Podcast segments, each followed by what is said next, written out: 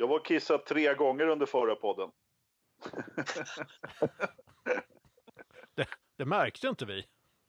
Nej, det var rätt snyggt jobbat va? Det var några av de bästa avsnitten under podden vill jag minnas. Anders, ja, du, ja. du, du, förstår vad det är som blir, blir inledningen på den här podden.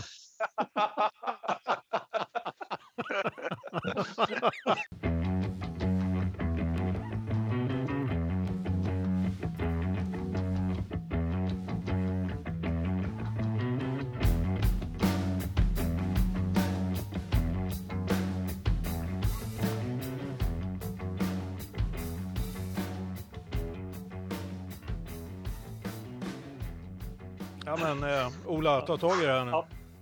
Hörrni ni, välkomna till Forza Motorsport-podden och avsnitt 7. Tackar. Och eh, varsågod Anders, vi är utspridda den här gången också. Var, var, var, sitter vi den här gången? Själv sitter jag i Stockholm. Var, var, var sitter du Anders? Jag sitter i en eh, Zeppelinarhangar eh, sju mil söder om Berlin faktiskt. Eh, den är jättefin. Du är, kvar, du är kvar i Tyskland alltså? Jag är kvar i Tyskland, har tagit mig lite längre söderut, kom inte riktigt hela vägen till Spielberg utan vi fastnade på ett gammalt eh, militärflygfält här i, i gamla Östtyskland. Men eh, ja, så är det. Jakob, drog ja. vi vidare till Idre? Kolla nej, i vädret? Jag, nej, jag vände hemåt så jag befinner mig som jag sa tidigare i Mälarens Rostock, Västerås. Ja, jag har aldrig förstått vad Västerås är bra för, men det är kanske är en diskussion vi kan ta off season sen istället. Ja, inte jag heller, men ja, jag säger väl ASEA ABB. Ja, och Gurkstan. Precis. Extremt oklart. Hörru du Ternström, du är frilansad inom svensk motorsport så du har väl inte haft råd att åka hemifrån sen sist vi pratade? Ja, oh, jag har varit eh, nere i Skåne en sväng, kollade på racet eh, nere hos eh, svärföräldrarna, åkte tillbaks, är hemma nu igen i Huddinge. Det var, det var min semester.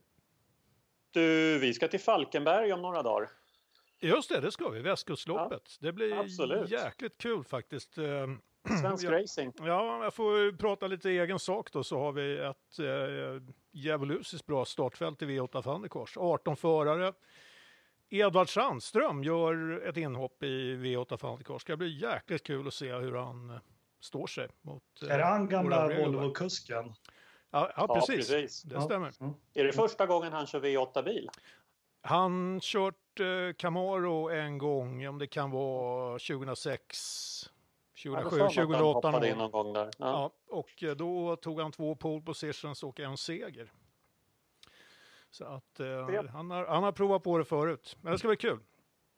Och ja, då ska jag också passa på att tala egen sak och hoppas att eh, de två STCC-teamen som jag jobbar lite för, Lestrup Racing och West Coast Racing, har, eh, har en bra helg. Det är mycket lättare att skriva pressreleaser då.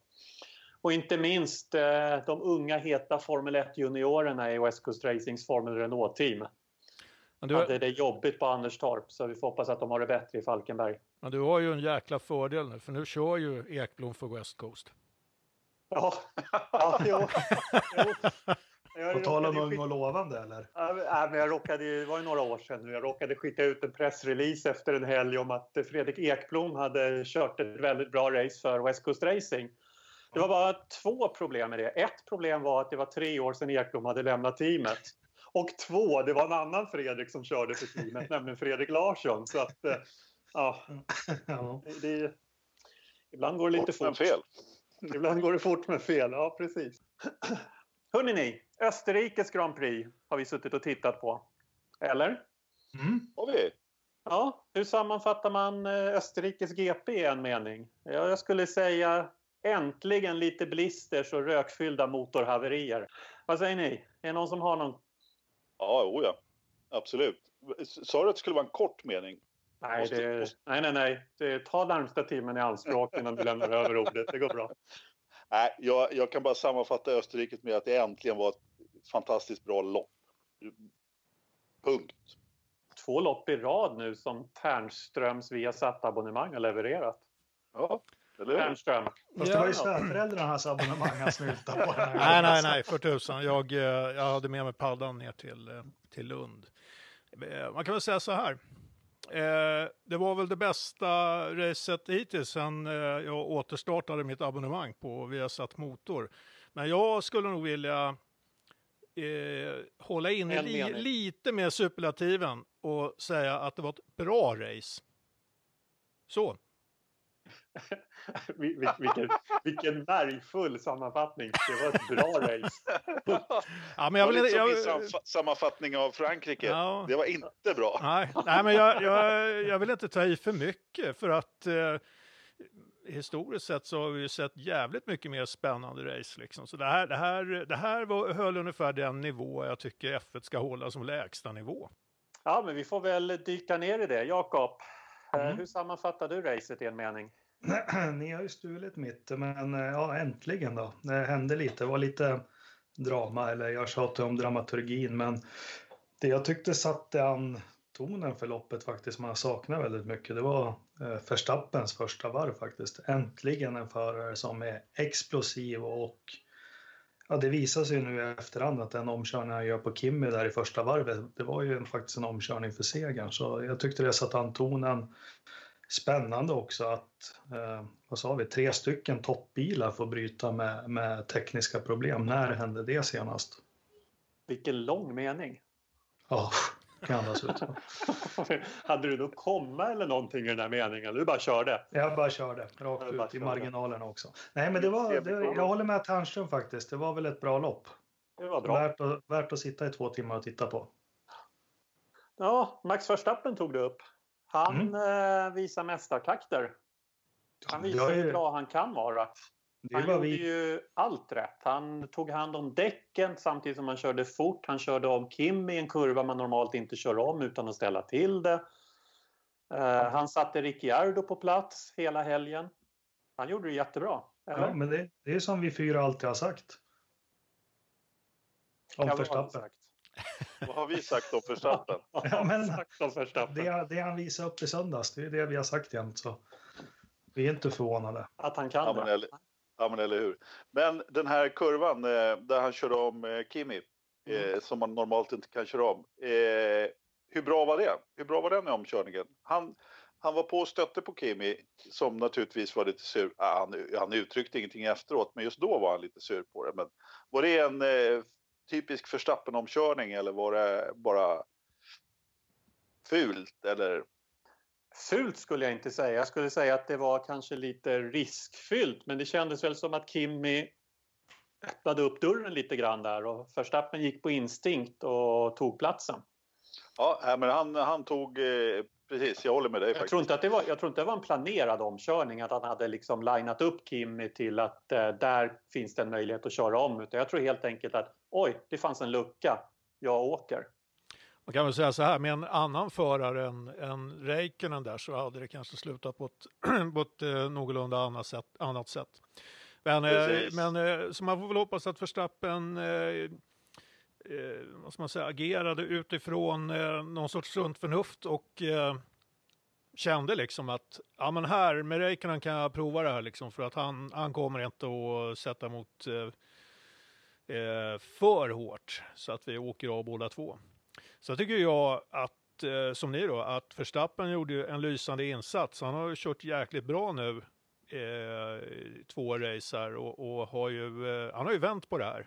Eh, den ja, tre race skulle jag säga. Kanada. Ja, just Kanada, det. Frankrike. Ja, förlåt. Tre, ja, tre raka pre, pallplatser. Pre, precis, och... precis. Du har, du har helt rätt. Det är jag som är lite, lite racevill här. Jag, det tar tid att, att komma in i det här efter att ha varit borta några år.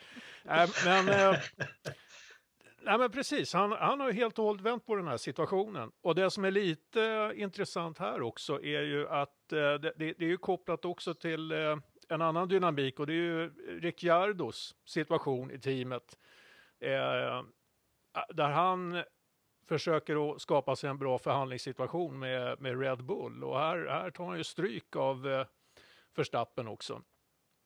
Så, att, eh, så här mycket, ja, så här mycket stryk har inte tagit av Verstappen någon gång va? Nej, jag vet inte. Han, han, jag vet det, inte om det kändes ju... har ju Verstappen alltid varit stark. Förstappen hade ju greppet om Ricciardo hela helgen kändes det som på något vis. Och samtidigt så eh, liksom puffar det ut en massa frustration ur Ricciardo hela tiden. Liksom. Så att, eh, den här, eh, det här, just den här situationen för Stappen som är jävligt bra ifrån sig eh, innehåller ganska mycket dynamik. Alltså det är på många plan som, som hans framgångar är rätt viktiga just nu och, och kan ha konsekvenser. Dramaturgin. Exakt. Glorian tyckte jag hamnade lite på sned, Ricciardo. Han har ju varit medias älskling och han är ju rolig och han är ju frisk fläkt och så men hans kvaltjafs där med Verstappen som ganska snabbt efter kvalet visade sig att eh, det var uppgjort från början. Det finns klara regler där teamet hela vägen ner till vem som ska prata först på debriefingen respektive helg. Och det var helt enkelt Ricciardo som eh, som hade glömt bort eller struntade i reglerna och försökte vända det till någonting annat. Eh, men blev ganska snabbt nedplockad på jorden av, av både sig själv och teamchefen. Det, han är under press. Ja, absolut, och jag tror att eh, det som hände under kvalet det är också kopplat till eh, den här förhandlingssituationen som han har. Han har gjort flera uttalanden om eh, att det skulle vara möjligt att köra för andra team, Renault och McLaren. Ja, men det skulle ju vara intressant, ungefär som om det skulle så att säga eh, sätta press på Red Bull. Va? Men han har ett ganska han har ett ganska kast förhandlingsläge gentemot Red Bull. Han har inte så jädra många alternativ egentligen och det vet ju Red Bull. Eh, och lite grann känns det som att det här riskerar att försätta Ricciardo i en situation där han nu eh, på något sätt också, mycket tack vare sitt eget agerande, börjar känna att teamet inte har det där fulla förtroendet för honom. De tror inte på honom så pass mycket så att det, det är en självklarhet att eh, bara skriva på kontraktet. Eh, så att det finns en, en risk här att han eh, eh, skapar en situation där han kommer att köra för ett team där han känner, även om det inte skulle vara så, att han inte har teamets fulla stöd. Och då, eh, det, det, sånt leder sällan till goda resultat. Nej, men det här var ju en helg som helt klart eh, bättre, satte Ricardo på pottan lite grann. Och det som egentligen såg ut som att han hade ett väldigt bra förhandlingsläge när Verstappen gjorde alla sina misstag i början på säsongen har helt plötsligt vänt till ett eh, väldigt dåligt eh, förhandlingsläge. Speciellt med, som sagt, debattlet kvalet och, och, och, hela den affären. Så att, ja, vi får se var det slutar. Jag, jag tror ju som, ni, som alla andra att eh, det blir ett kontrakt med Red Bull igen, men eh, vad, jag menar, de här McLaren-ryktena, ja, kom igen liksom. Jag vet inte.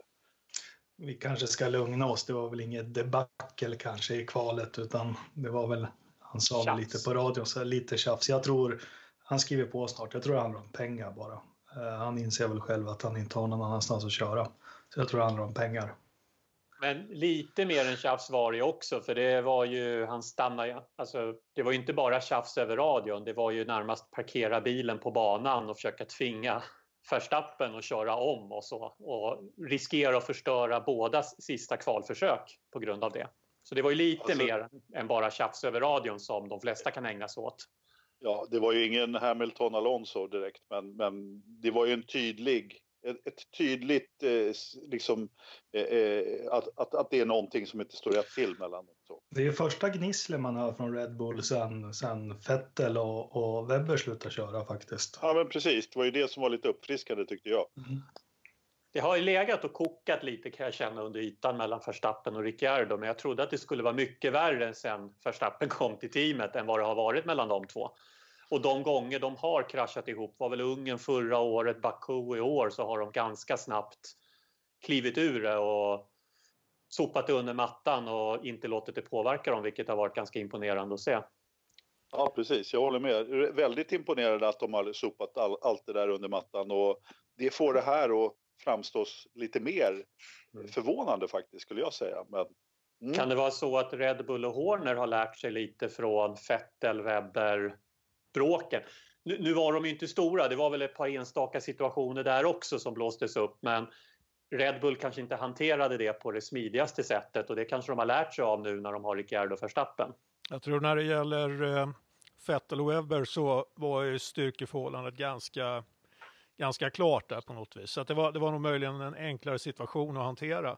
Jag tror lite grann att det, det är så och, och, det känner nog Ricciardo också naturligtvis att att eh, Red Bull känner ju att de sitter på ett guldägg i Verstappen eh, som de inte tänker eh, släppa i första taget. Och, eh, jag kan nog tänka mig också att Ricciardo har känt att det har gullats lite väl mycket med, med Verstappen här, trots de missar han har gjort. Va? Men eh, jag tror fortsätter de här två köra ihop så ska vi inte bli förvånade om eh, det kommer att bli mer friktion.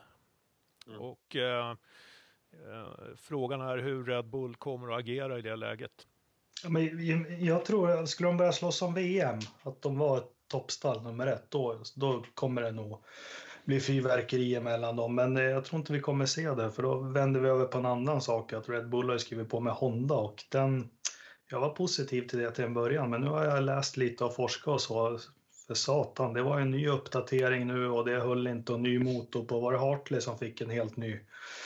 Är de inne på sjätte eller sjunde motor nu? Så jag undrar hur nervösa Red Bull är över det. Jag vet inte, vi har varit inne och snurrat lite på det här tidigare. Jag tror ju Absolut, det finns, eh, titta bara på det så visst finns det fog att vara nervösa att eh, e-, även om de kanske hittar lite mer skjuts i Honda-motorn så den verkar gå sönder och uppdateringar verkar leda till att gå sönder. Men samtidigt som vi kanske varit inne på tidigare också att det kanske är så att man tar alla testuppdateringar och man offrar Toro Rosso lite grann nu för att det är nästa år som man ska vara redo på riktigt. Nu har man landat Red Bull-kontraktet. Nästa år har man fyra bilar varav ett toppteam. Mm. Nu skjuter vi ut allt vi kan för att vara redo nästa år. Ja, jag har en fråga där. Eh, det såg ju inte så där jädra ljust för, ut för Renault-teamet den här helgen. Hur var eh, statusen eh, när det gäller motorerna där mellan dem och Red Bull? hade de eh, samma uppdateringar eller? De hade ju fått ett quali mode, alltså någon party mode eller något som Renault gick ut med innan att nu har vi ett ny, nytt läge vi kan ställa motorerna i kvalet. Så alla förare jag läste från, de hade ju inte märkt någonting av det. Någon Nej, skillnad alls. Nej, men det, och, men det, hade, det hade Renault testat redan i Frankrike. Eh, på Renault-teamet om jag förstod det rätt. Mm.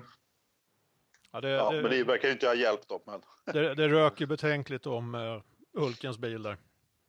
Ja, ett, klassiskt, ett klassiskt motorhaveri. Här var det mm. inte bara lite grann, vi ser några värden som är fel på datorn. Det är mest att du, bäst att du parkerar i depå nästa varv. Utan här, här smäller vi ordentligt på startrakan. Mm. Så, såg ni vad hans fråga som han fick i, på pre, eller, inte presskonferensen på, i mediazonen där efteråt? Eh, vad hände egentligen med bilen? Såg ni inte det? det, det, är så länge sedan eh, vi såg ett sånt motorhaveri att eh, det, det, är, det är ingen i pressrummet som har varit med om det där förut. Nej, Renault hade jag ingen, jag har faktiskt ingen koll på Renault under loppet, men det fanns ju lite andra. Ja, men det, det var, det var väl ett småtrevligt lopp efter alla tråkiga lopp vi har haft. Vi hade ju, ja, Bottas körde ju sönder sin bil tyvärr, men han visade redan i starten att han inte ens ville vinna. Du, sa, eh, sa du tyvärr? Jag glömde ja. fråga dig Jakob om det var så att du hade åkt över till Finland till den här veckan för att rent handgripligen protestera mot hur dåliga de finska förarna är. Men ja, det har du uppenbarligen inte gjort. Men du är tillbaka i god form i alla fall. Ja, men jag är på god väg över Östersjön där och på något vis manifestera Uh, nej, men uh, nej, Bottas skämt åsido. Nej, men han körde sönder bilen och jag tyckte han var klen. Han kvalade bra, han hade det här, det här övernöjda flinet som jag inte gillar efter kvalet. som liksom att nu är, ja, men nu är helgen gjord och jag tror alla kan relatera till och förstå vad jag menar. Och, Fast ibland ja. tror jag att du ser det där flinet när det inte finns. Ja, jag det, det som han tog pool och kvalade ut Hamilton. Har man inte rätt att vara lite nöjd då? Jo, absolut, men det är inga poäng på lördagar. Sen, eh, ja, starten var intressant också att Hamilton fick en finsk dubbelmacka där och då, jag trodde faktiskt Kimmy skulle vara lite tuffare. Uh, tyckte kom... Kimmy var stentuff. Det var bara att det fanns ju inget utrymme kvar. Det var ju tight där upp mot första kurvan. Ja, jag skulle, jag skulle hållit i. ja, du, du, du, kör ju Passat från Västerås. Ja, också, ja, sant. Men, Nej, men det var... Alltså, Kim, Ja, Kimi höll ju i och han fick ju också ta en ganska stor eh, omväg där uppe i kurva 1, 2, 3 blir det då, så den officiella kurvan. Och hamnar lite på efterkälken och blir sen omkörd i kurva 4 utav Botta som kommer på utsidan. Den omkörningen, var, var det något fel på den, Jakob? Nej. Nej, den var jättebra. Men om vi ska ta Kimi i försvar för en gångs skull. För vi var ju några i racetråden där som exploderat. Nu, nu har han somnat och så. Men när man tittar på loppet, han hade, det, han hade det jäkligt jobbigt första varvet. Först där han hamnar i en ganska omöjlig situation där när han är i mitten mellan Hamilton och Bottas och får ta en omväg. Eh, sen har ju han det stöket. Sen smyger väl han upp på Hamilton här va, inför kurva 3, 4, minns ni? Och det här typiska, han får ingen luft på framvingen och så går han ut på yttern och, och, och bromsar på sig. Och sen att det Verstappen... Det var trean. Och sen har han väl något släpp där som gör att Verstappen hinner på han eh, innan omkörningen, folkrace-omkörningen. Då. Eh, så att, första gången någonsin kan vi säga att Kimmy hade lite otur. Men känslan med Kimmy det är det här att han racear inte för att vinna känns det som. Håller ni med? Ja men du, eh just det här racet så håller jag nog inte med. Jag, jag, tror att eh, eh, det ser lite grann ut som att Ferrari har svårt att få upp tempen i däcken. Samtidigt så kan det vara samma sak som gör att de eh, faktiskt klarar av att köra jävligt länge på, på sina däck utan det här slitaget som som de andra får. För Vettel droppar ju också som en, han sjunker som en sten genom fältet på första varvet. Men när väl temperaturen var uppe ordentligt, då, då körde ju Kimi jäkligt starkt. Alltså det är bara den där missen i eh, början på första varvet egentligen. Eh, utan den så hade han, eh, hade han mycket väl kunnat vinna det där racet. Mm. Men det är väl de här små marginalerna som ibland skiljer. Att Kimmy är ju i slutet av sin karriär, hur man än vrider och vänder på det, att eh, det är de här små, små marginalerna. Vettel skulle inte ha tappat bilen lite grann i den kurvan så Verstappen fick en lucka som Kimmy gjorde. Hade Vettel gjort det så hade Vettel kanske tidigare kommit ikapp och kanske till och med kunnat göra en attack på Verstappen. Kimmy gör det inte. Det är inte mycket som skiljer och Kimmy är ju fortfarande med där i toppen men det är det där sista lilla som gör, som gör att Kimmy inte har vunnit ett race jag vet inte hur många år och Vettel har vunnit rätt många race för Ferrari nu. Alltså, jag måste säga att Kimi hade sin bästa chans på länge här. Han mm. hade en riktigt bra chans. Eh, jag, Alltså det, det, var ju något eh, precis i slutet på loppet där, där Ferrari-förarna fick eh, tillåt, eller tillåtelse, men när de fick, nu kan ni köra fullt så att säga. Eh, nu kommer däcken mm. att hålla i mål. Och då hade de satt press på Verstappen lite tidigare. Eh, jag vet inte hur många varv, men så hade det ju kunnat eh, blivit att han hade blivit lite mer pressad och blistra sina däck också. Men, men samtidigt så, så eh, alltså Kimi, visst, han är ju samtidigt väldigt, väldigt konsekvent. Och precis som Ternström sa här innan, hade det varit någon annan förare i den här kraschen, ja då kanske det inte hade gått lika bra så att säga. Utan han tar ju verkligen bilen i mål. Mm. Eh, alltid i stort sett, eh, om det bara finns en möjlighet liksom. Och, och ja, eh, det, det, hade definitivt kunnat sluta med Kimmys seger om eh, man hade kunnat vågat sätta press lite tidigare på Red Bull där. Um, men han hade kunnat sluta trea. Var, varför blev han inte trea och Vettel tvåa? Han har inte lärt sig multi 21. men såg ni inte Vettel och han inne där i, vid podiet också, klappade på knät? Ja, men Vettel har, Vettel har ju sagt, sa ju direkt efter loppet, sa redan på presskonferensen, att han såg ingen anledning till att de skulle byta position heller. Alltså Nej. för Vettel var det bara, Kimmy gjorde ett bättre jobb, han skulle vara före mig, så är det med det. Så alltså, det fanns inte ens ja, nej, nej. antydan om att han ville att de skulle byta position eller en bitterhet över det. Vettel verkade snarare lite bitter över att eh, inte att han fick straff i kvalet, men att straffet han fick för kvalmissen eller när han var i vägen för Sainz gjorde att här tappade han en möjlig seger. Att han mm. fick starta sexa istället för trea gjorde att där försvann möjligheten att vinna det här loppet efter, när man kan se på det efterhand. Och det är väl rätt. Ja, det och, och sportsligt. Och sen så tror jag också att det är så att eh, Fettel är så trygg i, i, i sig själv och eh, sin position i teamet att eh, han, han, behöver inte surna till över såna här grejer. Visserligen så är det ju poäng som han hade kunnat haft i godo i mästerskapstabellen, men eh, jag tror att han känner att han eh, Ska han vinna ett VM så ska han göra det eh, av egen kraft, helt enkelt. Och det är det som de alla säger, det är en lång säsong, det är långt kvar och inför den här helgen så ledde Hamilton med 14 poäng. Du leder Vettel med ett poäng. Det svänger fort fortfarande. Och det kommer nog göra ett par svängningar till i det här mästerskapet innan slut. Så de här tre poängen, de kan man hitta en tusen förklaringar till när den här säsongen är över.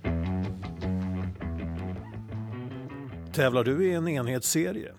Hänger du inte riktigt med på rakorna och önskar att du skulle kunna bryta den där plomberingen på motorn för att få de där 10 hästarna till? Vi har lösningen. Beställ plomberingar av Camaro Freddys Elite. 365 spänn för 10 stycken plomberingar. Ange Forza Motorsport som rabattkod och du får dem för 350 kronor och du får en keps på köpet. Beställ på camarofreddys.se. En, som inte behövde, en annan som inte behövde teamorder i helgen men som gärna hade väl, kanske velat haft det, vad vet jag. Eh, Hamilton som istället fick parkera vid sidan av banan lite tag efter att teamkamraten parkerat vid sidan av banan. Han hade ingen vidare helg va? Eh, mm. vad håller Mercedes på med? Missa självklarheter som eh, det påstopp när man bara har en bil och det är virtual safety car. De, de hävdar ju fullt ut att de här, ja Bottas körde ju sönder sin bil men eh, Hamilton att han fick bryta att det har ingenting med motoruppdateringen att göra. Men jag tycker det borde vara otroligt oroväckande för Mercedes att de, att de bryter med tekniska fel på båda bilarna. Eh, jag vill bara flika in att vi är tre stycken som överhuvudtaget inte håller med om att Bottas körde sönder någonting överhuvudtaget så att lyssnarna kan lugna sig med att det är, bara, det är en minoritet i podden som anser det. Men det jag tycker att Mercedes skulle vara mer orolig över är ju att det här är väl andra eller tredje gången på nio ja. race som de missar en fullkomligt solklar strategi, ett fullkomligt solklart strategibeslut. Och, kan och det är lätt att vara efterklok i tv-soffan men de går ju ut själva och säger att mm det här var ingen bra, det här var inget bra. Men nu brinner det till i mitt huvud, för det är jätteintressant det du tar upp. Det, det, det är inte för, och det känns som att de alltid strular till det. Vad omsätter deras stall? Är det 3, 4, 5, 6 miljarder? Jobbar tusen pers där. Jag vet inte hur många terabyte data de har tillgång till. Det är väl mer än vad NASA har och de har alla simuleringsprogram och precis allting. Så felar det på mänskliga faktorn. Jag tänker om jag i mitt jobb hade de här resurserna och gjorde så enkla misstag, då skulle jag, skulle jag få sparken. Jag tänker, jag, jag, mina tankar går tillbaks till några år tillbaks i tiden när McLaren var riktigt bra och stora. Och de, hade, de var ju ganska tidigt ute med att de hade en hel raceavdelning som satt hemma i fabriken och studerade racet i realtid och födde depåteamet med information om att ta beslut. Men det var på något vis att beslutsvägarna blev så långa så när de väl kommit fram till rätt beslut då hade säkerhetsbilen både varit ute på banan och varit inne igen och vänt och racet var igång. Och så, Just det, det är säkerhetsbil, vi ska gå i depå nu. Nej, ah, okej, okay, det var för fem varv sedan.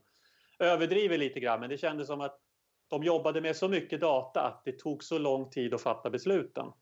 Eller tysk byråkrati. Det var många papper som skulle stämplas innan de... ja, men eller hur? Det, det, skulle liksom verkställas. Det, tog, ja, men det var precis vad Toto Wolf sa i, i Ola. Mm. i någon intervju där att eh, de tog för lång tid på sig att ta beslutet helt enkelt. Men varför? Det ligger, ligger varför? nog lite grann i det du säger liksom att eh, de hade de, de behöv, de behövde liksom, de behöver bara ha, ha, ha det där knivskarpa beslutet liksom som uppenbarligen både Ferrari och Red Bull hade. Och, eh, sen sen eh, var det ju flera stycken då som tyckte att James Allison, han, han skulle liksom få sparken direkt efter det här. Liksom. Det var andra misstaget och hej och hå. Jag vet inte riktigt om man ska gå så långt, men... Mm. Nu, nu spelade ju inte det någon roll i slutändan. Eh, vilket kanske var skönt för hans del då. Men frågan är hur bra hade det gått eh, om vi inte hade haft den här eh, virtual safety car-perioden? För den där Mercedes-bilen, den äter ju däck alltså som eh, jag vet inte vad. Eh, så han behövde ju två, han behövde ju göra en tvåstoppare i alla händelser. Så han har möjligen sparat några sekunder på att göra det ena depåstoppet under virtual safety car där. Fast där är frågan, hade han behövt, om det inte hade varit World Safety Car, hade han behövt göra två stopp då? För den kom ju ut väldigt tidigt vilket innebar att alla som gick i depå då hade ju en ex, betydligt mycket längre andra stint än vad de hade planerat med kopplat med att däckslitaget var så mycket högre på grund av temperaturen än vad de hade mätt tidigare under helgen hade det inte varit en virtual safety car då hade nog Hamilton inte gått i depå så tidigt, det vill säga han hade kunnat dela upp loppet i två jämnare delar och kanske hade kunnat ta hand om däcken. Absolut, men det, det, man får nästan anta att det gällde ju även de, eh, rätt många av de övriga deltagarna. Ja. Med undantag för Ferrarin där som verkar eh, vara hur snäll som helst mot, mm. mot däcken. Så att eh, jag vet inte, Hamilton där han blir ju jävligt mycket en gnällspik liksom. Det, det, eh, jag känner det där eh, att, att hänga ut teampersonalen på, på det där viset och, och sen att de ska hålla på och gulla för honom under racen, liksom, det känner jag är, eh, vad fan, det, det, man får ju ta ett snack med honom. Liksom. Passar inte galoscherna kan han ju köra någon annanstans. Kommer ni ihåg för många år sedan när han körde hos McLaren och han fick en av McLarens mest erfarna och långvariga medarbetare att sparkas efter Australiens GP där det var något tjafs om vem som hade kört om Trull under gul flagg och allt vad det var. Kommer inte ihåg exakta detaljerna men det visade sig att Hamilton hade ljugit efteråt om vad som faktiskt hade sagts till honom under radio men den som fick bära hundhuvudet var den här långvariga medarbetaren hos McLaren som fick gå till nästa race. Mm. Ron Dennis. Och, Nej, det var ju det var Hamiltons eh, Nej, men jag tappade namnet. Jag kommer men ihåg det där. Tendenserna går, går igen lite. Att det här att man vinner som ett team och man förlorar som ett team tror jag även till viss del gäller Hamilton. Men ibland tar det väldigt snabbt slut för Hamilton. Att man vinner som ett team men man förlorar för att någon gjorde ett misstag som gjorde att jag inte fick visa min briljans. Och så, det var väl lite sådana tendenser han visade nu igen.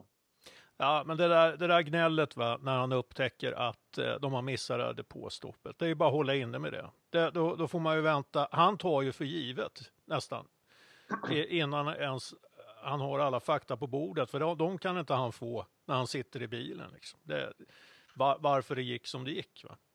Så det där, eh, jag känner det där, eh, alltså han har en tendens ibland tror jag att verka lite demoraliserande på på ett team när de egentligen skulle behöva eh, lite mer peppning och stöttning istället va? Och, och känna liksom att fan vi gör det här tillsammans liksom. Som sagt, det, det, man vinner som ett team och man förlorar som ett team.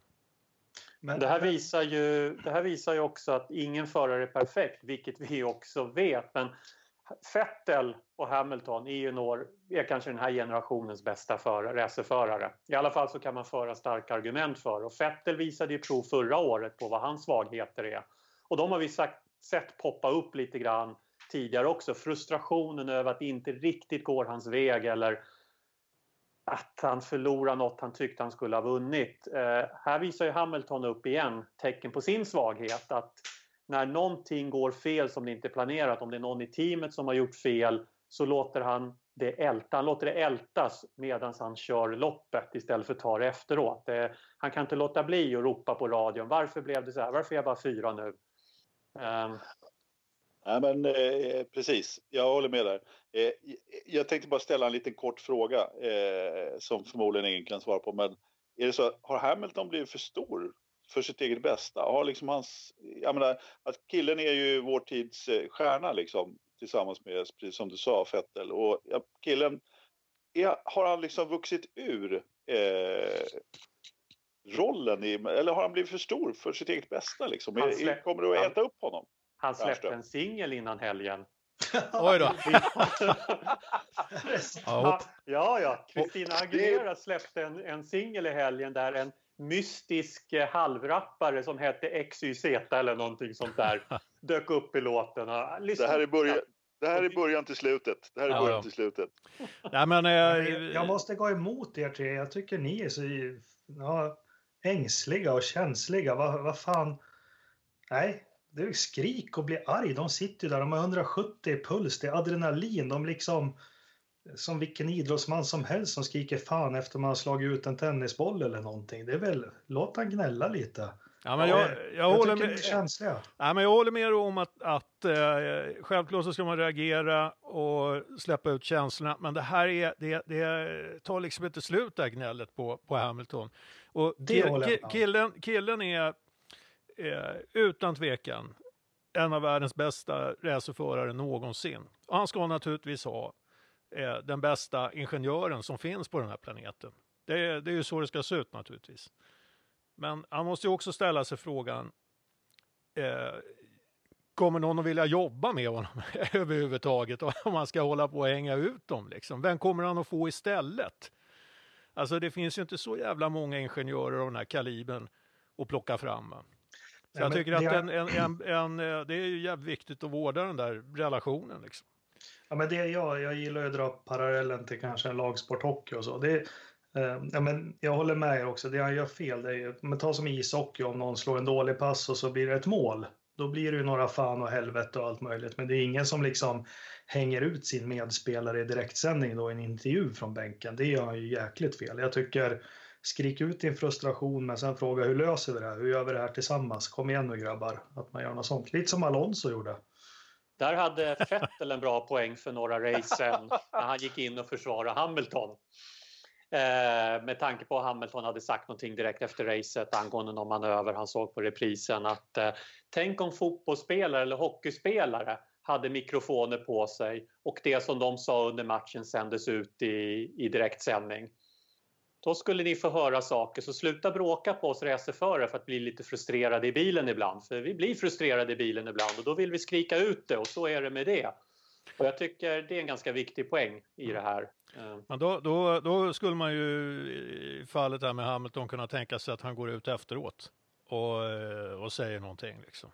Och, och vad ska jag säga? Eh, förklarar situationen i efterhand. Va? Men det, det, sånt hör man ju sällan. Va? Ja, men det som är trist också, det man skulle vilja som svensk och solidaritet och allting. Men jag kan tänka mig, han bröt där, gick och släpade sig runt banan där, såg besviken ut, gjorde några high-five i depån. Sen sätter han sig säkert på en privatjet och drar hem. Ja, men så är det Och sen slår det mig också då att, eh, jag menar, det, det är ju människor som eh, står bakom depåmuren där också och fattar de här besluten. Och det är, mm. alltså det är hur ofta, det är inte ofta man hör dem ingenjörerna, de som, eh, och de som pratar i radion, blir frustrerade över föraren. Va? Så enormt eh, uppgiftsfokuserade alltså. Så att, de eh, låter som flygvärdinnor nästan. När de ja, pratar med sina förare. Men det var det inte någon som bröt ihop, var det F2 eller F3? Som sa åt sin förare, nu håller du käften och kör. Förra ja, säsongen. Det, det, det, det, var nog, ja, ja, den ja. minns jag. Den minns jag. Det, det, skulle man vilja höra någon dramatisera Hamilton med. Alltså jag har inga problem med att förarna ropar och visar känslor över radion. Det, det tycker jag bara är sunt och jag tycker det är bra utveckling att vi också får höra det i direktsändning även om det ger oss chansen att såga dem lite väl hårt som vi kanske just gjorde med Hamilton. Men det som jag tycker, där, där jag tycker är värt att ta upp och kritisera det är när man känner att det påverkar förarens prestation som jag tycker till exempel det gör med Hamilton på banan. Att han blir frustrerad över att man har fattat fel strategibeslut och så börjar han älta över radion medan han kör racet och jag tror inte att det där är opåverkat hur han presterar i racet. Samma sak med Vettel i Baku förra året. Att det går från en frustration man vill ropa ut den på radion till att man låter det påverka hur man agerar sen på banan som sen leder till ett sämre resultat än man kunde ha haft. Ja, där tycker jag att det, det går över gränsen. Och där är Hamiltons svaghet det är klart att det inte är opåverkat när han börjar gnälla på radion. Liksom. Och, eh, precis som någon sa här innan, att liksom, ja, men kom igen, liksom. vi förlorar tillsammans. Liksom. Va, va, kom med något konstruktivt, hur vänder vi det här till någonting bra? Liksom? Det, det är trots allt rätt långt kvar av loppet. Istället, liksom, vad fan, är jag fyra nu, eller? Ja, men det där har vi pratat om i, i någon annan podd, men jag har ju aldrig varit något stort fan av Schumacher, men något han ska ha, han kritiserar aldrig sitt stall. Och vilka misstag de gjorde under hans tid i Ferrari, särskilt i början. Men han var alltid enad front utåt. Sen tror jag att han var jäkligt tuff på deras interna möten. Du missade alltså när han gick i depågatan och hämtade drivaxeln som lossnade från Ferrarin och bar in den i, depå, i garaget och kastade den rätt in. Ja, men där får någon lägga upp ett klipp, för det där tror jag är en modern myt. Jag, vi har pratat om det där förut. Jag tyckte han var bra på det. Han skyddade alltid teamet och, och sina mekaniker och allt när det gick åt En modern myt. Jag såg det själv. Jag ska leta rätt på klippet. Jag kommer inte ihåg vad det var bara. Om det var det på Spa 95? Nej, Nej Kanada 96 var det. Kanada 96? Ja. Kan vi prata om ja. något roligare nu? Ja, kan, kan, vi, kan vi sluta kan vi älta? Ja, men vi... vi ska prata om vårt svenska bidrag i Formel 1 och då tänker jag självklart på Janne Blomqvist, Fotomange, Björn Wirdheim och Frisyr-Eje. Mm. Eh, eller, ska vi... eller ska vi prata om Marcus Eriksson istället? Som gick ja. från eh, fiasko till succé under 24 timmar. Eller vad, vad säger vi där? Jag kan säga jag var ju sjukt besviken efter kvalet. Jag tyckte att nu har han gjort bort sig en gång till och nu börjar det bli en gång för mycket. Och sen ger han en riktig näsbränna i racet och gör det kanske det bästa F1-racet jag har sett honom göra. I, I lördagskväll var jag övertygad om att nu, nu är det bara en vecka kvar till Storbritannien så nu hinner man inte sy upp nya overaller. Men nu, nu är det kört. Efter Storbritannien då har inte han någon styrning. Nej, men det, är faktiskt, det var precis som du sa Ola, ja. precis så kändes det. Sen, jag har ju inte samma IQ som ni har och, och med virtual safety car om det gynnar eller inte gynnar honom. Men han, starkt race, han tog poäng, han körde om sin stallkamrat. Uh, han verkade väldigt glad efteråt, så jag tror han har en helt annan känsla när han sätter sig i bilen på, på fredag. Men du Jakob, är det inte du som blir så jäkla förbannad när du, när du ser förare som är nöjda efter racet när de inte har vunnit? Du har ju sågat Bottas var, var, varannan kvart. Ja, men jag försöker vara lite svensk nu och heja fram Brink och grabbarna. Där kom Jörgen Brink in igen. Alltså, jo, men du höll ju på honom. Det konstaterade halva ja, ja, eller hur. Det var precis det jag gjorde. Nej, men sen, sen Jörgen Brink. Svara, ja, det var han som pissade på 9 miljoner svenskar för var det 2003 eller 2002 i OS. Han blev, han lite, trött, han blev lite trött i en längdåkningsstafett. Ja. Uh, det är ja. inget bra att bli i Sverige. Jag känner, jag känner Nej, att jag håller på honom. Eh, Marcus, jag vill bara slå, eh, jag ska vara tyst här, men det förekom ju massa dumma diskussioner på vårt forum om att han släppte tillbaka eh, Leclerc eh, och så vidare. Eh, ja, men lev med att det är så det funkar och jag tror, jag tror det var ett jäkligt bra val av Marcus att göra det också och visa. Eh, han fick några varv på sig, gå förbi mig, du behöver inte fightas med mig, kör om mig, kolla vad du kan göra åt Alonso. Och så försökte han till sista varvet och så släppte han tillbaka. Och det såg vi i Ungern förra året att Hamilton gjorde med Bottas, om ni minns det. Mm. Gav tillbaka. Så sluta upp med de dumma diskussionerna i forumet, tack. Um, ja, nej men uh, Marcus uh, race var ju bra och det är inte första gången vi ser honom göra bra race. Han, uh, är det inte? Eh, nej, absolut inte. Ja, men han, han, har ju bra, bra race pace, va? men frågan som inställer sig då efteråt, jag menar, hur långt hade inte det där räckt om man hade startat längre fram?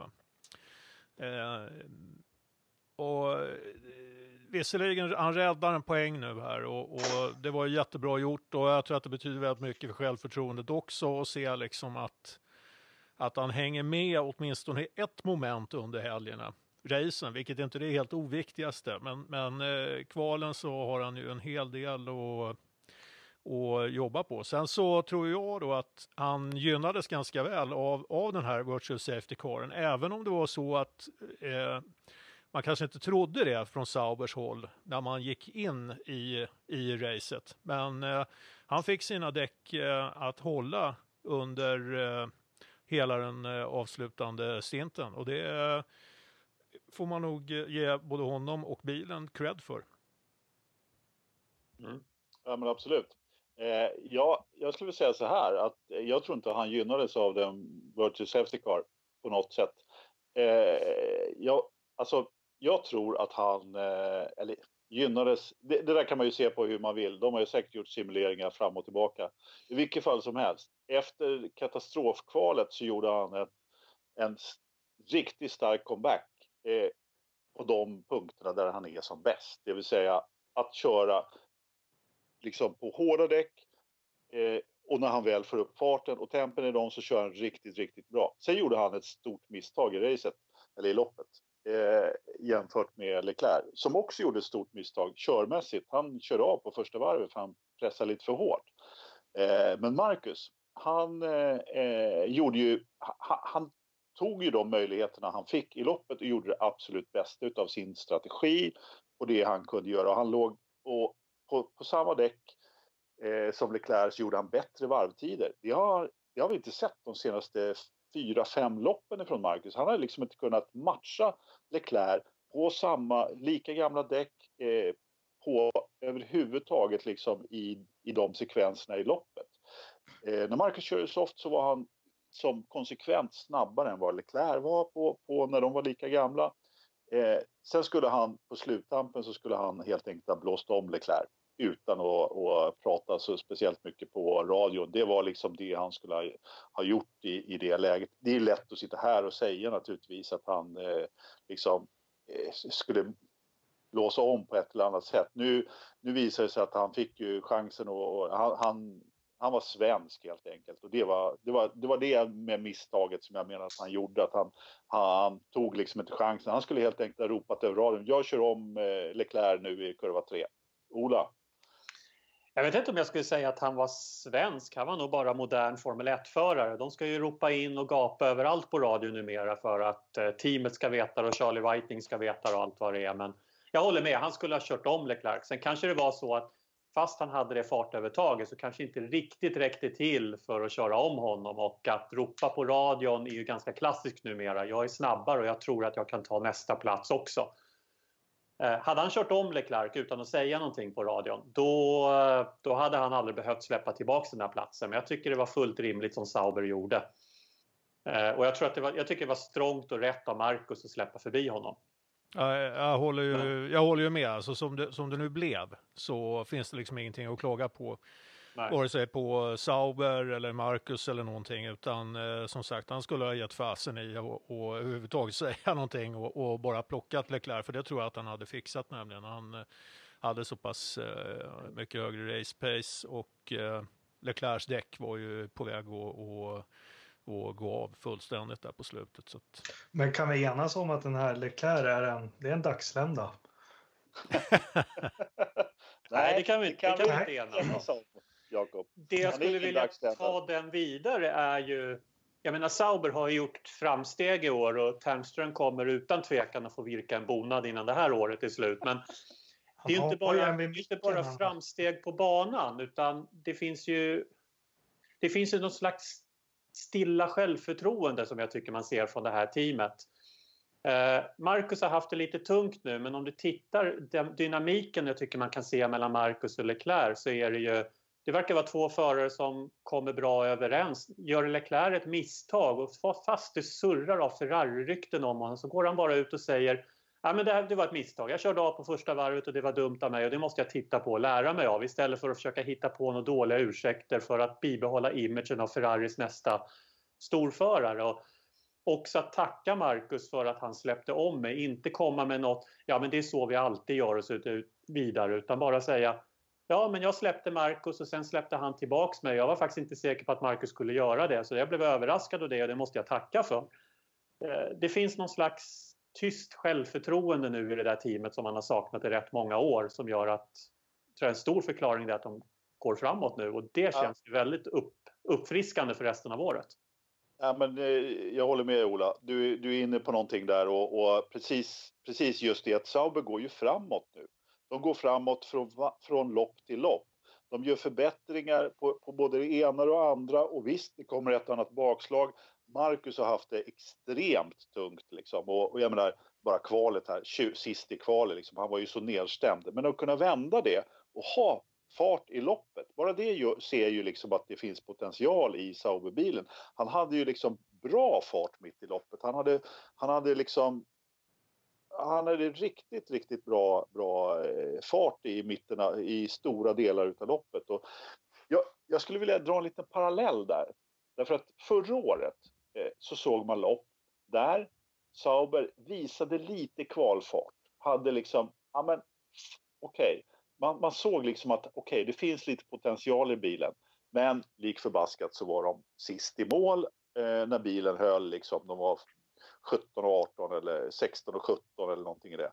Vilka var det som eh, såg ut och så i Österrike? Nu senast? Jo, Williams. Mm. De såg ut att visa lite fart på, på kvalet. Eh, Lance Stroll var överlycklig att gå till Q2. Och han gjorde Men, det bra. Han gjorde en bra lopp. helg fram tills ja. en bit in i loppet eller i ja. alla fall han fick sin bestraffning efter loppet. Ja, men de var ju ingenstans i loppet. Mm. Och jag menar, så här såg det ut för Sauber när de var på dekis. När de liksom var ingenstans. Nu gör Sauber snabbaste depåstopp. Nej, det gjorde de inte i Österrike. Det var mm. Red Bull som gjorde Men de har ändå liksom haft snabba... Båda på liksom topp 10, båda bilarna hade de på topp 10 depå. Ja, men sånt här triggar ju naturligtvis förarna också och liksom kommer en framgång och precis som du var inne på, dynamiken i stallet är helt annorlunda mm. nu än vad det varit med tidigare, tidigare stallkamrater till Marcus. Han Vassör kanske vet vad han håller på med? Förmodligen. Ja, vi, vi kan säga så här, Vassör vet nog vad förarna håller på med. Det är med. det tror jag också. Ja, nej, men, jag, tror fortfarande det, jag tror fortfarande det är Eje som bestämmer där. Ja, säkert. eh, jag tror... Eh, Ehm, jag är inte sådär ehm, hundraprocentigt säker på eh, att eh, vi kommer att se en sån där eh, stor förbättring när det gäller Marcus och hans kval. Eh, nu har man ju liksom gått tillbaks, han har ju fått de här eh, ändringarna på inställningarna som han har eh, velat ha och så vidare. Det har ju liksom inte riktigt hjälpt. Så jag vet inte var 17 skon klämmer någonstans. Det man kan se är ju att i racen så jobbar ju Leclerc, ser ut som, han jobbar ju liksom bilen och däcken hårdare än vad Marcus gör då. då. Och jag vet inte om det är där skon klämmer även i kvalen för, för Marcus del, att han inte att han, han förmår inte att generera däcktemperaturerna ordentligt och få däcken att jobba ordentligt som de ska. Ja, men vet ni vad? Det, jag tycker det är jätteintressant. Det, det, jag har försökt studera det här jättemånga år och, och läsa sådana som vet. Körtekniskt, det pratas ju aldrig så mycket om rent tekniskt. Men det var en otroligt bra artikel här i veckan på Autosport Plus. Jag vet inte om jag var ensam om att läsa den om det här med körteknik, vart du vinner och förlorar tid. Och det var Pedro de la Rosa och det var flera som uttalas ingenjörer och allting. Och det, tydligen så sitter 99% av allting sitter i inbromsningarna. Det är där det är där det är, vem som kan hantera de här inbromsningarna eh, och hur man sköter bilen då. Vart vill jag komma med det? Jag vet inte, men det är helt rätt att eh, för att hitta tid när du kör racerbil så är det ju inbromsningar och de långsamma kurvorna, det är där du kan hitta mest tid.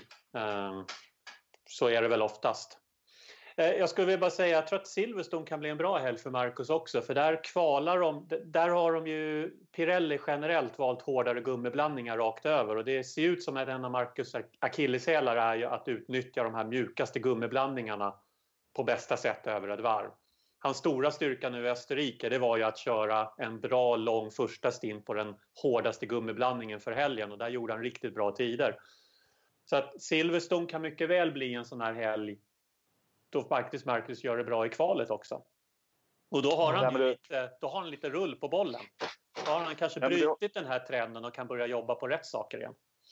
Nej, men det har ju framkommit helt klart eh, det som man har sett under en längre tid att han har ju svårt på de mjukaste gummiblandningarna. Så att, och, och, precis som du säger, Silverstone, en bana han känner sig extremt hemma på.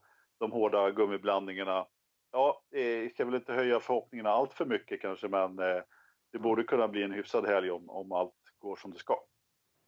Mm. Får, får, jag fortsätta vara lite äckligt positiv? Jag skulle vilja... Jo, det får jag. Jag skulle vilja hissa Grosjean och Magnusen. Ja, vilka, vilka race de gör. Alonso får du inte glömma. Jo, eh, Alonso, Alonso glömde jag i förra podden. För mig finns inte Alonso längre. Nej, Alonso Grosjean ju... och Magnusen, vilka gör... insatser! 9 plus på dem, men det är ju 10 plus på Alonsos lopp. Nej, nej, Alonso, Alonso finns inte ens i Formel 1. Vi, vi glömmer Alonso. Ja, nej, men, men ni eh, sitter och vad bra, Marcus han startar 20 Alonso han startar 21 Ja, och körde från, in på åttonde plats. Från depån startade han. Ja. Eh, tycker det var, det, det, är faktiskt just de tre som jag hade tänkt framhålla eh, som gjorde väldigt bra prestationer. Grosjean eh, naturligtvis. Eh, han är ju otroligt snabb när han är snabb. Sen är han eh, ju eh, Sen är han ju, eh, som vi vet, kan, kan ju vara rätt instabil i, i race-situationer då. då. Eh, men här, eh, den här gången så fick han inget hjärnsläpp och eh, levererade. Magnusen, samma sak där. men han känns lite stabilare i, i, i racen än vad Grosjean gör och han är ju stenhård i, i att möta hjul mot hjul. Och eh, sen Alonso då som sagt, eh, jag, jag, begriper inte hur han hamnade så högt upp som han hamnat till slut, men det är lite så med Alonso. Det, det, det är hans kännetecken. Han eh, får ut max ur den där jävla bilen över ett helt race på ett sätt som eh, ingen annan får. Jag skulle säga så här att eh, om vi pratar om, eh, om eh, Grosjean Magnusen där så, så Magnusen hade ju dessutom ett ganska stort handikapp i loppet i och med att han inte fick eh, gå i depå, eller fick och fick. Han gick inte i depå under World Safety Caren vilket gjorde att han eh, hade rätt bra med tid att ta igen där i och med att Grosjean låg före på banan. Ändå så lyckades han liksom komma tillbaka. Eh, han körde väl till och med om lite eh, Ocon och sådär va? på slutet och eh, liksom är i rygg på, på Grosjean i mm. mål. Det, det, det, måste jag säga, det var riktigt starkt gjort. Eh, absolut inte så att det var dåligt gjort av Grosjean. Han var, gjorde ju en extremt stark helg också och var bara riktigt, riktigt bra och, och gjorde... Alltså jag skrev någonstans att om Grosjean ska vända på det här liksom, och återupprätta förtroendet så behöver han vinna några lopp. Och det var lite det han gjorde i helgen. Han, ja. han vann nästan loppet. Liksom. Ja, han vann var, definitivt var... loppet. För att det här var ett lopp där tre av sex toppförare bröt. Grosjean och Magnusen gör... Ja, du har tagit upp det jag ville ta upp också. De gör ju fullkomligt felfria lopp. Ändå så är de inte på pallen. Men alltså, det bara slog mig när jag såg hur de rullade in i Parc Fermé direkt efter loppet att de skickade in Grosjeans bil ihop med där eh, Verstappen parkerade. och så vidare. Det var nästan som man fick en känsla av att de plockar ta med 17 upp Grosjean och ger honom en pokal som vinnare av division 2. Det är nästan på tiden att de börjar införa det nu för att det fanns ingenting Grosjean och Magnusson kunde göra bättre än vad de gjorde. Och den där fjärde och femte platsen det var, näst, alltså det var i, definitivt i klass med vad Max Verstappen gjorde i toppen. Absolut. Otroligt eh, imponerad och glad att se de två lyckas göra två så fina lopp. Jag tycker det är lite intressant att se hur Kevin Magnussen har, har utvecklats. Alltså han, eh, när han, när han kom in i F1 var det nästan som att man såg att han skulle göra upprepa pappa Jans eh, karriär på något vis. Va?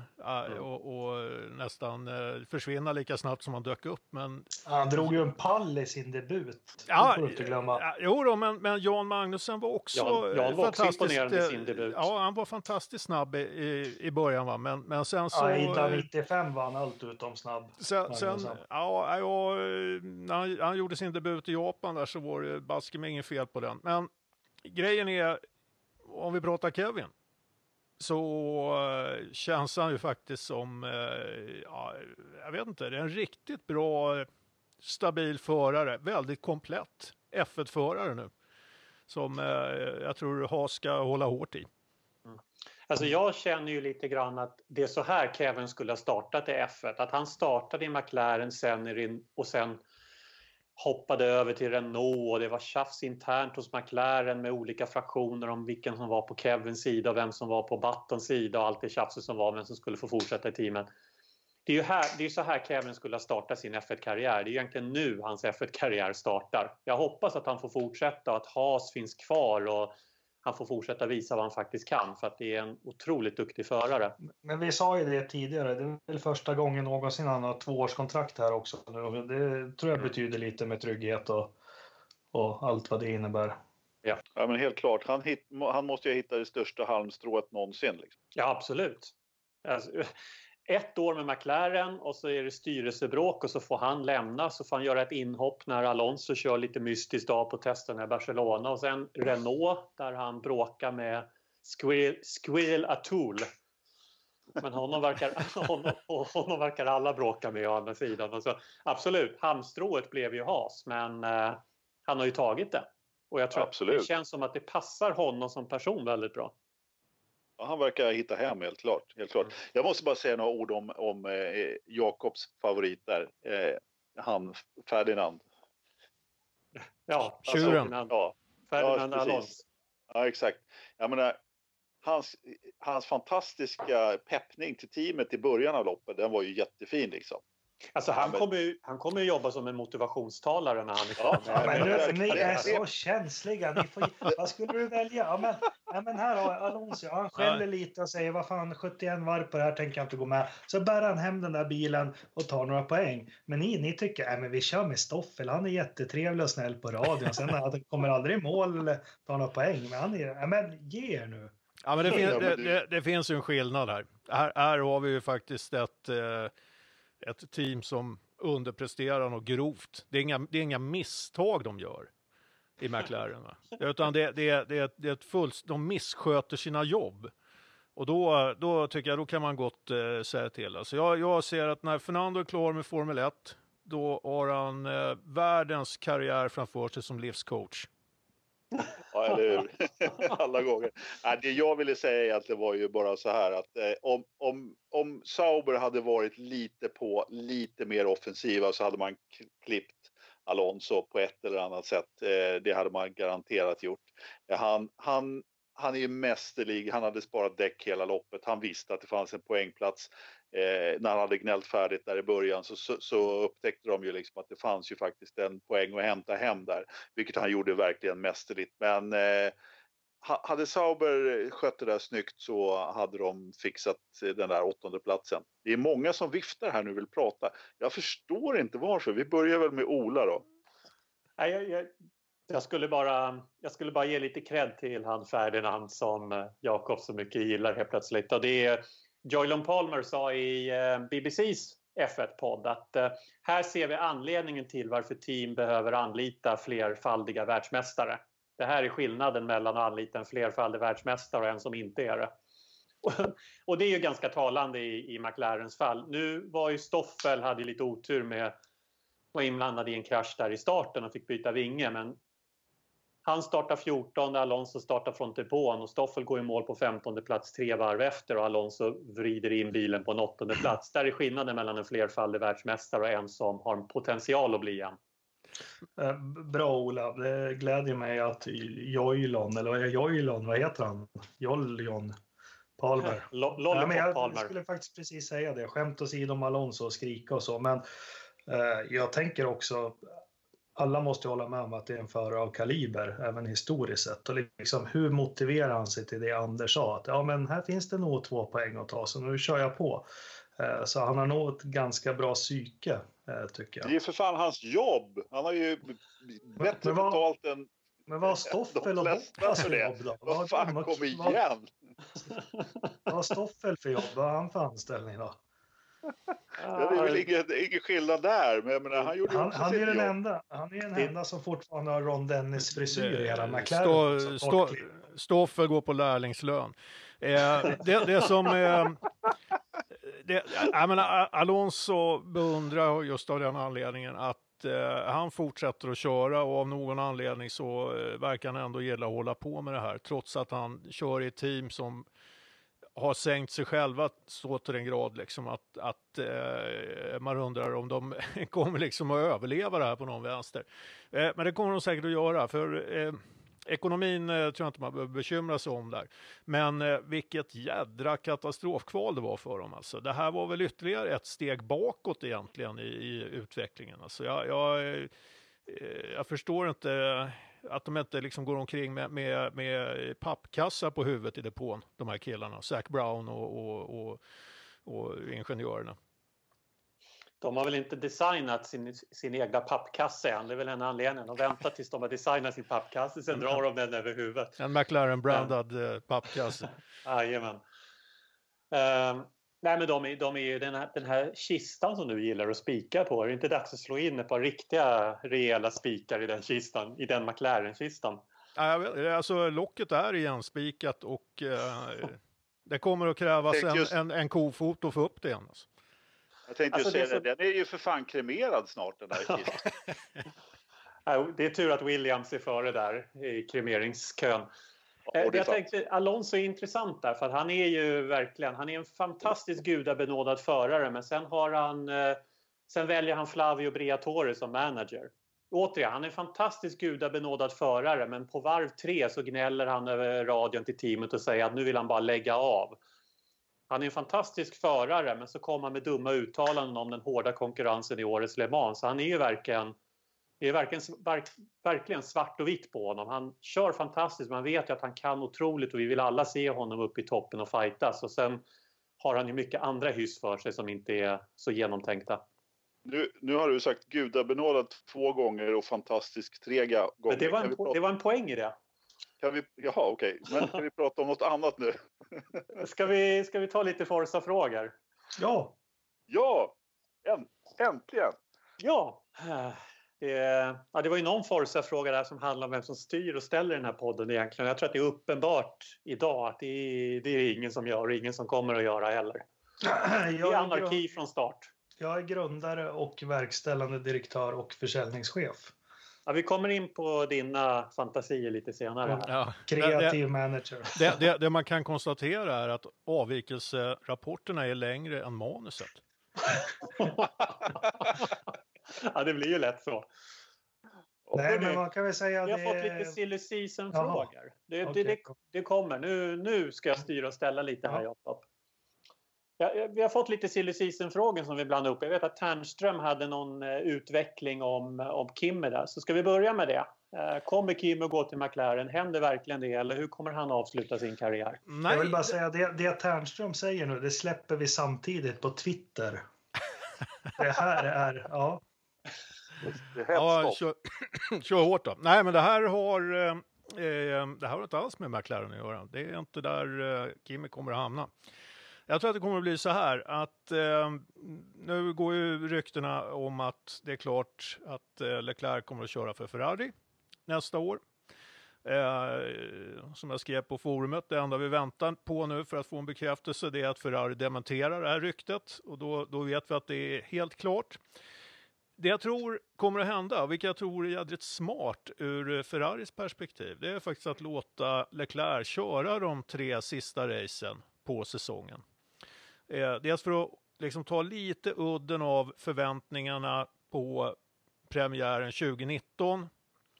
Eh, skulle han ställa upp där utan att ha varit inne i teamet och kört några race va, så, så eh, kan det bli en väldigt stor press på honom där. Nu verkar han i och för sig bra på att hantera det. Men eh, han skulle också få komma in i teamet på ett annat sätt. Eh, få med sig lite erfarenhet från Ferrari över vintern som han liksom kan eh, fundera på och så kommer han att komma lite bättre förberedd till start 2019. Men vad ska då Kimmy ta vägen? Då säger jag så här, i vilket team var det han eh, påbörjade sin eh, F1-karriär? Eh, Robertson Formel 3 Racing. Ja, ja men inte, inte, inte, ja, inte, Nej, inte Formel 1. I, Formel Renault var det. I Formel 1. Ja, ja, ja, ja det var Sauber. det var Sauber. Han kommer inte att köra Sauber. Alltså, Kimi är ju inte den där sentimentala typen. Så mycket har vi lärt oss. Men, eh, men eh, skulle det ändå inte vara en passande avslutning på F1-karriären och, och avsluta den där han började? Skulle det inte vara en ganska Nej. tragisk avslutning? Jag raderar tweeten nu. Så. jag har en fråga till dig Ternström. Ja, Var får du allt ifrån? Glöggen. ja, alltså det, det, det har slutat fråga mig vad Ternström får allt ifrån. Det är ingen fråga. Men, men det jag skulle vilja veta är att när du har haft så kapitalt fel eh, om, om, om Kimi och alltihopa. Eh, nej, du kanske inte har helt fel. Det, jag, jag förstår din tanke helt klart. Men när Kimi, tackar nej, när Kimi tackar nej till att köra för Sauber, vem kommer att köra Sauber de tre sista loppen? Giovinazzi. ja, kanske. Uh, ja, ja, det vet jag. tänker mig att jag slänga in, får jag slänga in en brasklapp? Danil Kviat. Ferrari placerar Danil Kviat i Sauber för de tre sista racen. Dammar av honom lite grann och ser liksom vad han kan gå för. Ja, ja men jag alltså... Tror, jag, jag tror inte på det själv, men visst, det vore ju skoj. Jag, tror, jag, jag har en känsla av, alltså Kviat fick onda ögat av, av eh, Helmut Marko. Det är det enda öga han har för övrigt. Och eh, eh, jag, jag tycker han varit lite orättvist behandlat där i, i eh, när han körde för Toro Rosso, den gode Kviat. Jag tror att han har, har mer i sig som förare. Sen verkar han vara liksom en rätt mjuk typ sådär som kanske inte riktigt passade i den där eh, atmosfären som, eh, som eh, eh, ja, Red Bull och Toro Rosso tillhandahöll åt honom. Utan, eh, ah, det, det, det är väl inget dumt namn alltså, stoppa in i en Sauber på slutet av säsongen. Tycker jag inte. Jag tänker vi var inne på Ricciardo med, med din logik Ternström, då kommer han söka styrning i Hispania till nästa säsong. Ja, men,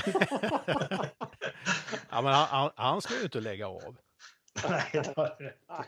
Det är om tio år, då ska han köra för Hispania jag, jag tror inte de sätter in Leclerc sista tre loppen i Ferrari. Eh, jag tror Kimmy får köra klart. Men till nästa, vad, vad har vi som kan röra på sig nästa säsong, silly season? Har vi men jag kan ge lite frågor som du kan spekulera kring. Eh, hur bitter är Ricciardo över att vara kvar hos Red Bull? Jag tror inte det ligger i hans natur att vara bitter. Nej, det tror Nej. jag. Ja, mm, Men däremot ja. så tror jag han är stressad över att han är 29 år.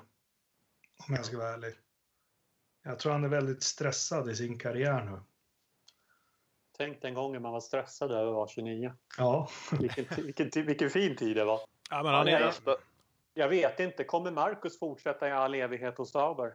Alltså det, är, det, det är ju tveksamt om han eh, får förnyat förtroende efter den här säsongen. Även om, även om han nu eh, skulle eh, prestera lite bättre resultat här. Men, men möjligheten finns ju att han är kvar nästa år. I synnerhet nu när Leclerc försvinner så behöver ju Sauber en eh, uppsättning eh, förare med erfarenhet så att inte de hamnar i samma situation som Williams med Sirotkin och, och, och Stroll.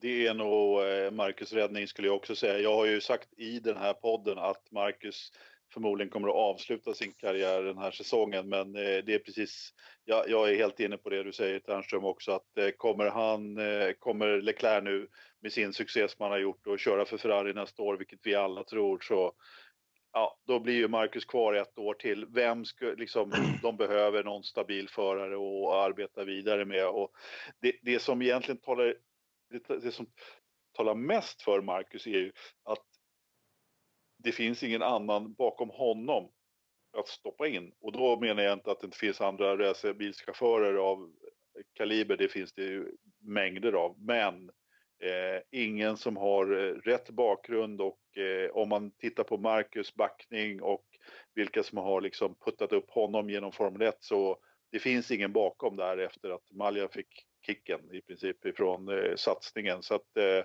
är det så att man väljer någon helt utifrån ja, då kanske det finns någon. Men eh, vill man liksom gå, fortsätta gå på spåret på en svensk förare i Formel 1, ah, då är det lite kvar innan man har någon som kan peta in i Sauber. Vill, vill man det då, skulle jag fråga. Men nu kanske någon kan hjälpa mig att räkna. Jag tror ju att Marcus kommer att slå Nick Heidfeldts rekord över flest starter för Sauber. Och jag, tror, jag är inte säker på att han når det i år, men jag tror att han når det nästa år. Men det kan vara att han precis når det i år.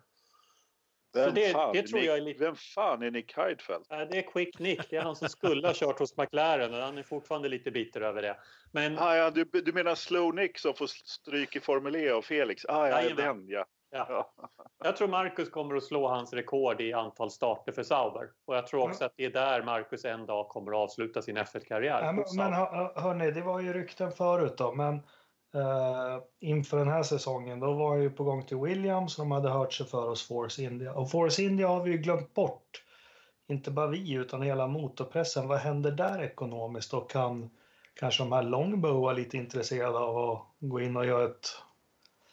Ja, vad händer i Force India? Varför skulle de köpa Force India när de redan har köpt Sauber? De blev utköpta av... Jag förstår inte ditt resonemang. Mm. Jag tror ju att...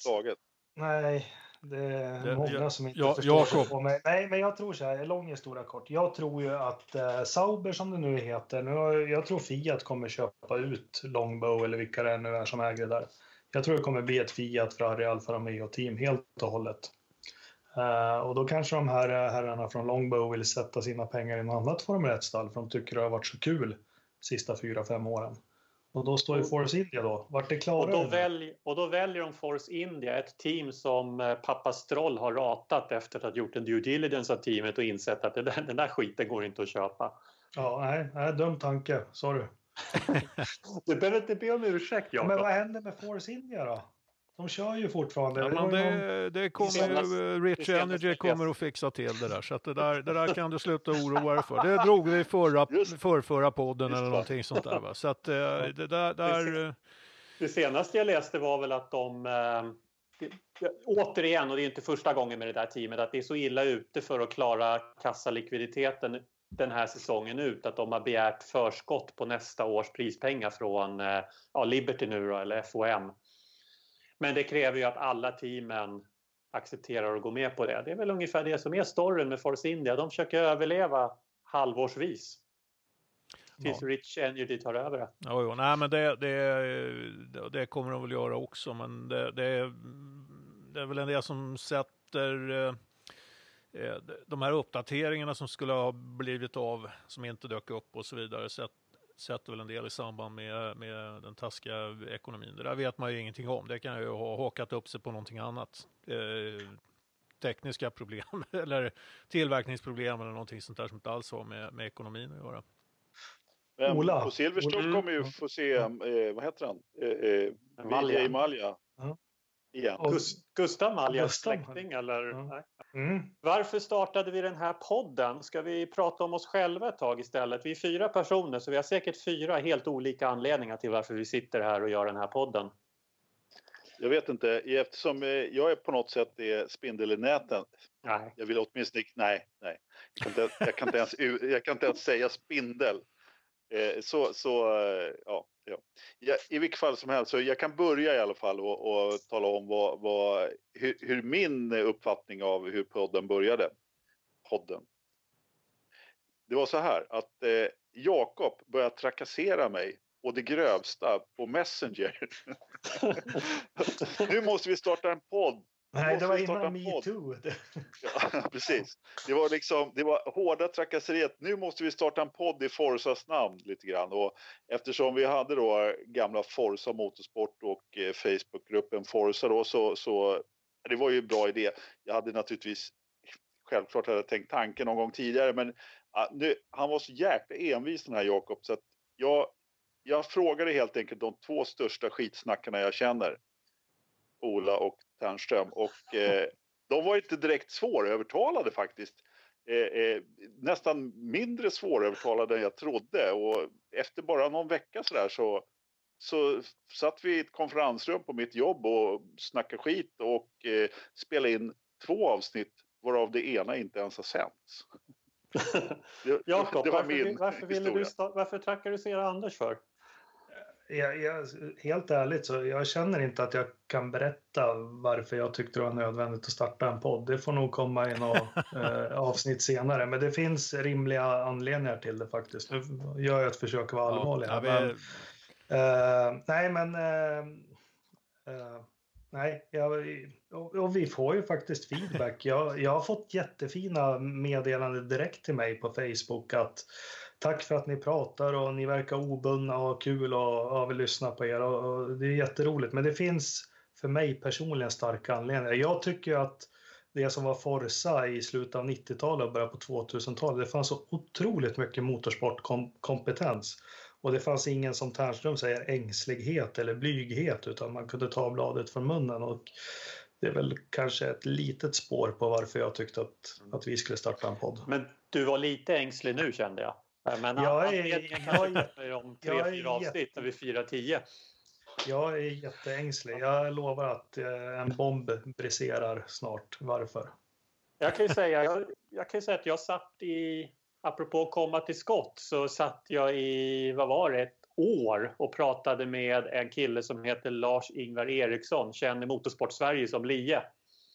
Och vi ville starta en eh, podd eller en Youtube-kanal eller någonting och prata om framförallt svensk motorsport. Vi ville göra någonting men vi kom aldrig riktigt till skott, jag och Lie, med det där.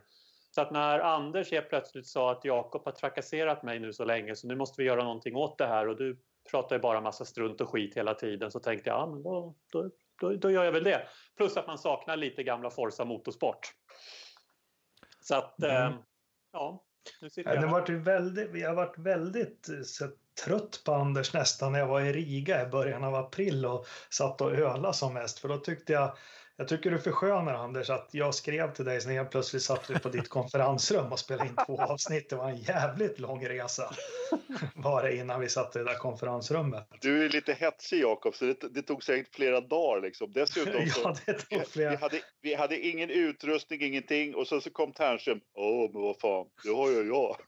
Ja, och det, och, det, och det är väl därför jag får vara med. ja, ja, du hade, du hade grejer. Ljudkille. Ja, ja, det är ju grejerna. Nej, men... Eh, vi ville hålla oss på god fot med Viasat Motor. Vi såg ju chansen att sälja ett abonnemang till. Ja, just det.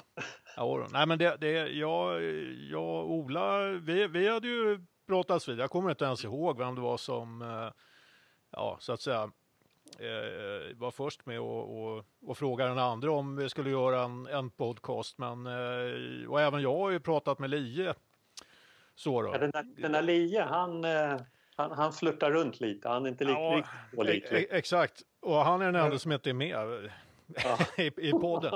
eh, nej, men, eh, nej, men när Jakob eh, tjatade igång det här så kände jag att nej, men för sjutton, vi åker med här och så ser vi vad som händer. Och eh, Eh, ja, vad fasen, det blev ju, eh, jag ska ju, vi ska ju inte recensera oss själva så men, men, eh, så, så, så, länge, ja, men ja, så länge man tycker det är kul själv, så, mm. bra. Då, för, mig är det, ja. för mig är det veckans höjdpunkt faktiskt, så, så, så kul har jag i livet. Jag, vi, vi beklagar. Sen blir man ju, man blir ju glad för den feedbacken man får, ja. man tycker det är kul att ja. jag lyssnar och så. Nej, det är häftigt att vi fick så mycket frågor till det här avsnittet som vi inte kommer att hinna gå igenom allt, men vi har frågor till många avsnitt framöver. Ja, och vi, en snabb, vi väljer väl bara. Ola, vi väljer väl bara de frågor vi kan besvara. De andra. Ja, ja själv, självklart. Det är, så, det är så internet fungerar. Det är så poddvärlden måste ja, fungera också. Bra. Ola, jag kan fråga dig. JBS ja. frågade eh, vem som hade kommit över inloggningen till Jakobs eh, Facebook eftersom det var du helt plötsligt, eller inloggning tvärtom, till va? Facebook. Vem som kommer, ja, precis, hur kom Jakob över mitt login till Facebook? Exakt, precis. Ja, vad har det kanske då? du kan svara på. Nej, jag är helt ovetande. vad, vad är det som har hänt? Nej, jag vet inte heller. Det var, väl att jag, det var väl att jag för en gångs skull bad om frågor till podden. Jaha. Ja, ja. Okay, ja. Eh, en, en fråga som kommer att kräva... Ja, det här är ett snabbt svar. Eh, ska vi videopodda? Nej, det ska vi inte om ni skulle se hur vi såg ut. Absolut inte. De har väl slutat ja. sälja den där Ding Ding Värld, den tidningen. Så. ja, det ska vara vår chans. Alltså, nej, det ska vi inte. Vi har väl faktiskt pratat om, om vi ska vara ärliga, att det skulle vara kul om vi någon gång kunde kommentera ett lopp. Ja, live-kommentera ett lopp, det vore ja. rätt skoj. Nej, men jag, jag lägger ut stillbilder på vårt eh, Insta-konto. Det är väl det ni får se. Ja. Eh, och det har varit någon live-video någon gång i någon minut. Det, är, det är så långt vi sträcker oss tror jag. Ternström har viftat nu i fem minuter, men han säger ja, inget. Nej, precis. Jag, jag, jag tänkte bara, eh, nu, nu pratar vi om att det kommer frågor från Forza Motorsport och utgår från att precis alla som eh, lyssnar på podcasten vet var de här frågorna kommer ifrån och eh, Ja. Eh, så att, jag, jag tänkte Anders, du, du kan ju dra adressen till eh, Forza Motorsport på Facebook. Det, för det är där vi finns också. Ju. Ja. Och, och, där, och, där, och, där, och, där, kan man eh, bli medlem och vara med och tjata och ha skojigt och bli avstängd och, och utkastad och sånt. avstängd och utkastad. Det är faktiskt väldigt få som blir både avstängda och utkastade. Det är ytterst sällan. Och jag har ingen aning om vad adressen är, men jag chansar på facebook.com snedstreck Forza Motorsport. Sö sök på Forza Motorsport på Facebook. Ska, ska... Forza med Z. Äh, lite lyssnarfrågor nu, jag är laddad. Ja. Ja. men jo, jag har en här. Jag har också ett, ett svar till Ge, ge mig två se. Vem, vem är den coolaste F1-föraren genom tiderna? Och då visar jag upp mitt svar. Nu kommer ju inte lyssnarna att se det, men ni kanske... Här är den coolaste F1-föraren genom tiderna. Jag ser bara halva bilden. Ja, men vad fan. François Sever. Pianisten. Damon Hill. Damon Hill. Alltså, Jakob säger Damon Hill, det har, ja. vad säger Ternström? Ja, eh, ja, det finns så många. Eh, jag, jag, måste nog säga, eh, fasen, jo, nej, jag, jag, säger nog faktiskt, nej, jag, jag, måste få säga två. Jag säger Graham Hill och eh, Carlos Reutemann. Det är mer, det är mer sådana här utseende grejer liksom. Ja, Graham, Graham se, Hill såg, såg ut som en britt. Du får säga Reutemann. Vad sa du? Du får säga Reutemann för att eh, Graham Hill hade jag nämligen. Ja, jag skottar. Ja, men då säger jag Carlos Reutemann. Både ett jävligt tufft namn. Eh, Karn såg ju stensalt ut och eh, kunde köra bil också. Sen var han, var han eh, trots det här eh, tuffa utseendet så var han ju rätt skör i psyket. Så han blev ju aldrig världsmästare. Nej, precis. Så alltså, där var det. Damon Hill av outgrundlig... Nej, jag, jag, jag, Å andra sidan, Jakob, jag, jag, måste kliva in där. Jag är ju lika stort Damon Hill-fan som du, men jag skulle aldrig kalla honom för vare sig cool eller talang, fast lite småcool är han. Men Reutemann, Graham Hill är ju bra svar också. Jag tycker François Sever är nog det svaret som vinner.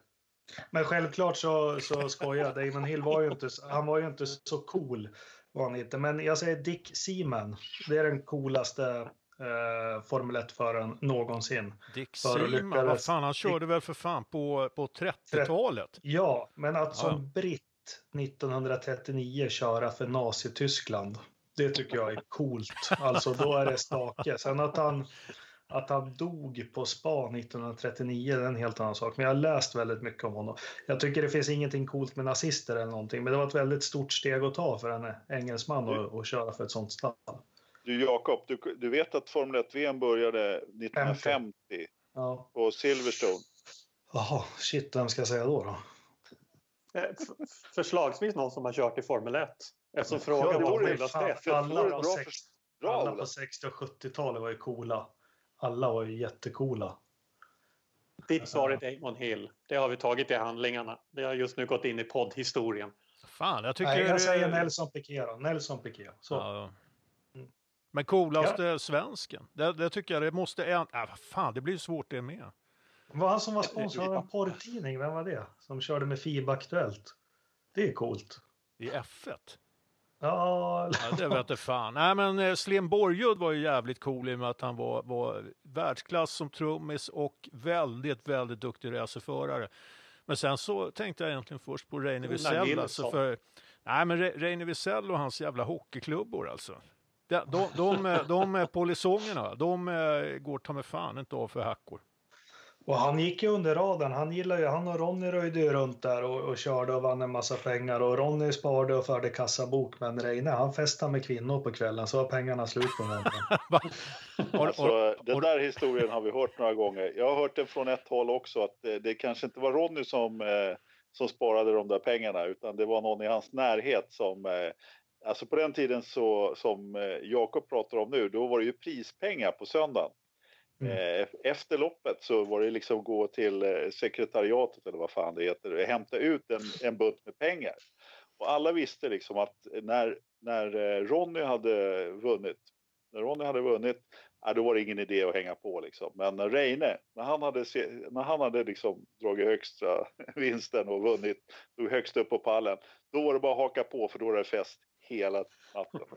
Fan, nu, nu Ska ligger... vi enas om att Reine är coolast genom tiderna? Det, det ligger, det ligger en... svenskar? Nej, jag håller på Gunnar Nilsson. Det, det, det kommer att ligga en eh, anmälan om förtal i, i brevlådan här om, om eh, mycket kort, misstänker jag. Sannolikt. Tur att vi har Postboxen i engelska kanalen då. Ja, nej men eh, för fasen. Ja, hur mycket mer tid har vi? Bli Mer frågor? Ja, ja men... Verstappen världsmästare i F1 någon gång. Det har vi, bli Verstappen världsmästare i F1 någon gång och då pratar vi nog om Max och inte Joss. Mm, nej, jag säger nej. Jag säger tveklöst ja. Ja, det, det är utan tvekan. Utan ja, tvekan. Jo, tveklöst ja. Ja, Lövström säger också jordgubbe Adolfsson, garanterat. Ja, nej men eh, vadå, killen är 20 bast och är uppe på den här nivån redan. Det, det är bara en tidsfråga. Mm. Sättet han körde på i helgen tycker jag. Ett, ja. och, när han har förfinat och kan göra det där regelbundet. Det, det är så man vinner VM. Absolut. Och det som är, kan bli lite kul här. Jag, jag, och jag hoppas lite grann på att det är Verstappen och Leclerc som mm. är morgondagens eh, Hamilton och Vettel. Det är de två som kommer att duellera om titlarna framöver. Jag är beredd att hålla med faktiskt, helt klart. Du, Ola. Mm. Det är, ju, det är ju race nästa helg också. Silverstone? Ja. Mm. Vi har konstaterat att det är de lite hårdare gummiblandningarna så det kommer att gå bra för Marcus. Ja, Hamilton kommer, ta, ja, Hamilton kommer vinna med 27 sekunder. Man vinner inte med 27 sekunder längre. Man kör upp sig till 4,5-5 sekunder så ligger man bara bevakar den luckan. Det är ja. den moderna F1 vi har idag. Hårt gummi och Silverstone och Hamilton. Hamil det är en icke-fråga. Ha ja. Hamilton blir i så fall historisk. Då är han mm. först, först till sex segrar på, mm. eh, i eh, Englands GP. Yes. Och eh, det skulle i så fall bli hans eh, fjärde raka. Eller han har tagit fyra raka. Det blir, då blir det hans femte raka till och med. Vem är, vem är tvåa på den? Är det Mansell som är ja, tvåa Mansell på den listan? med fem stycken.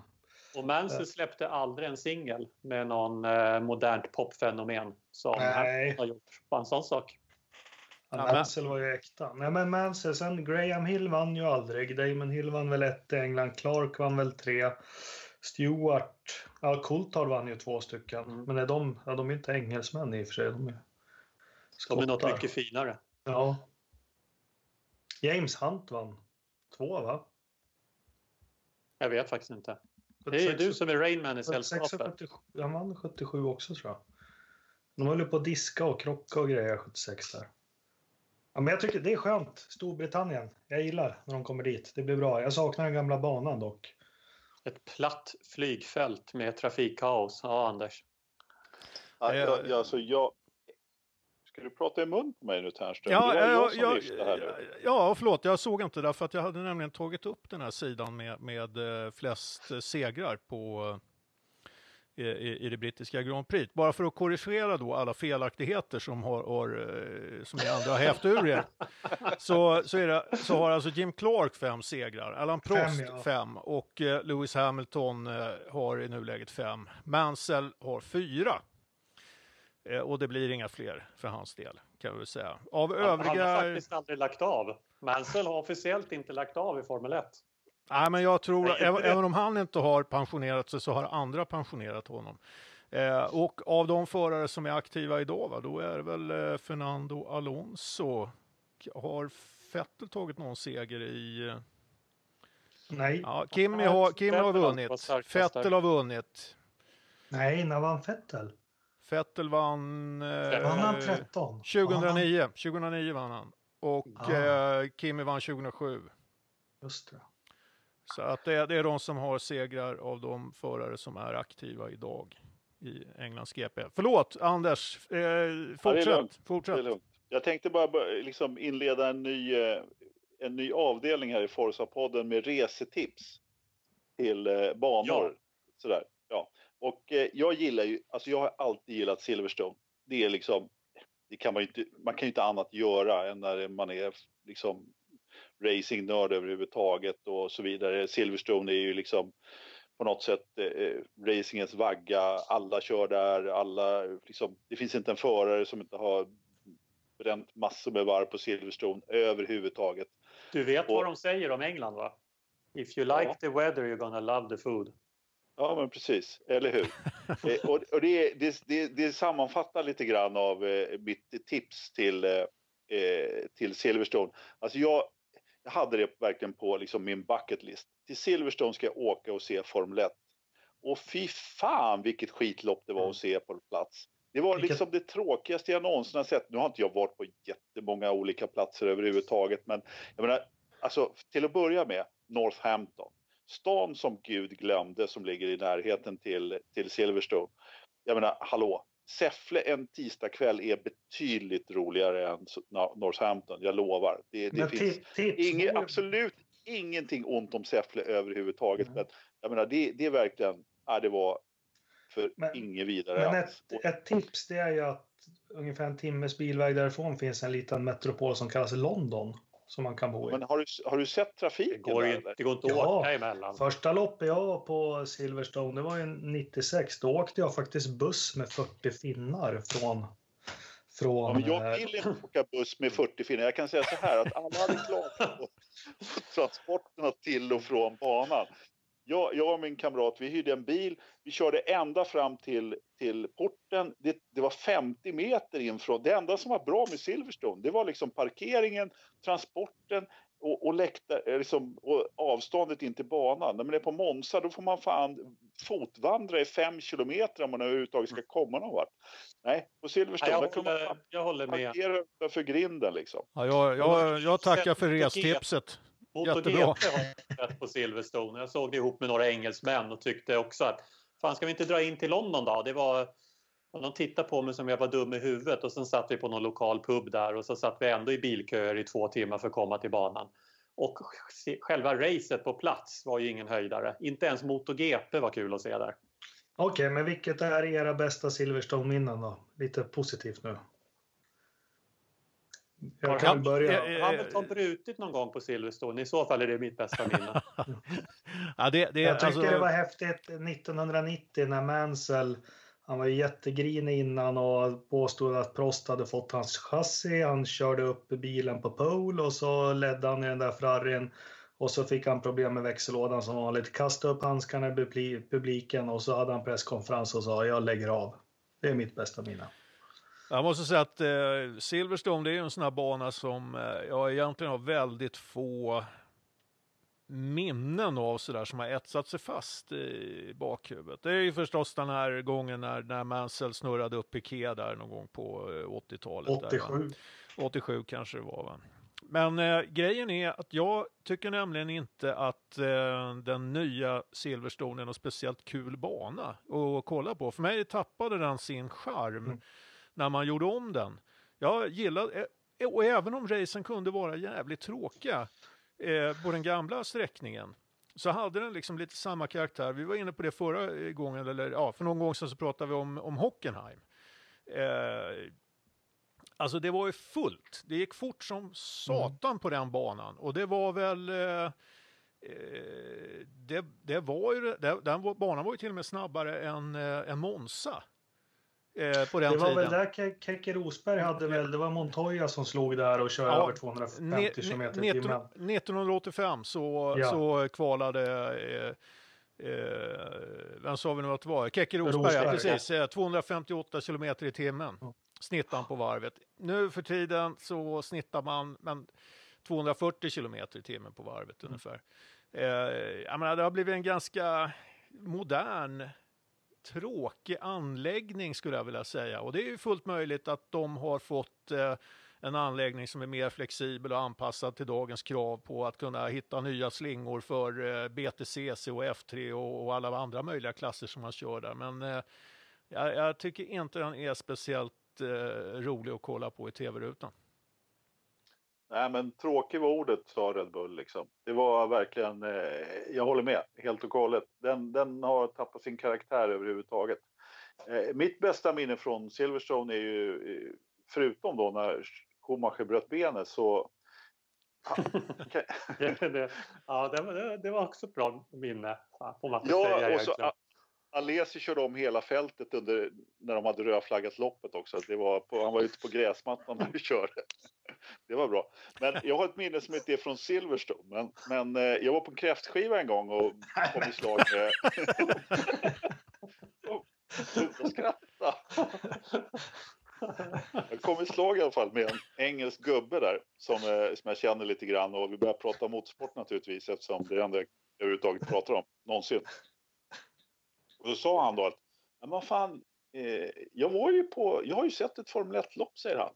Okej, okay, säger jag. Eh, det må, var, när då? Så, så här, äh, det var ju på Silverstone då, säger han. Ja, men eh, okej, okay, säger jag. Så, när var det då? Jag tänkte väl kanske 70-tal kanske. Det var en gammal man vi pratade om. Liksom.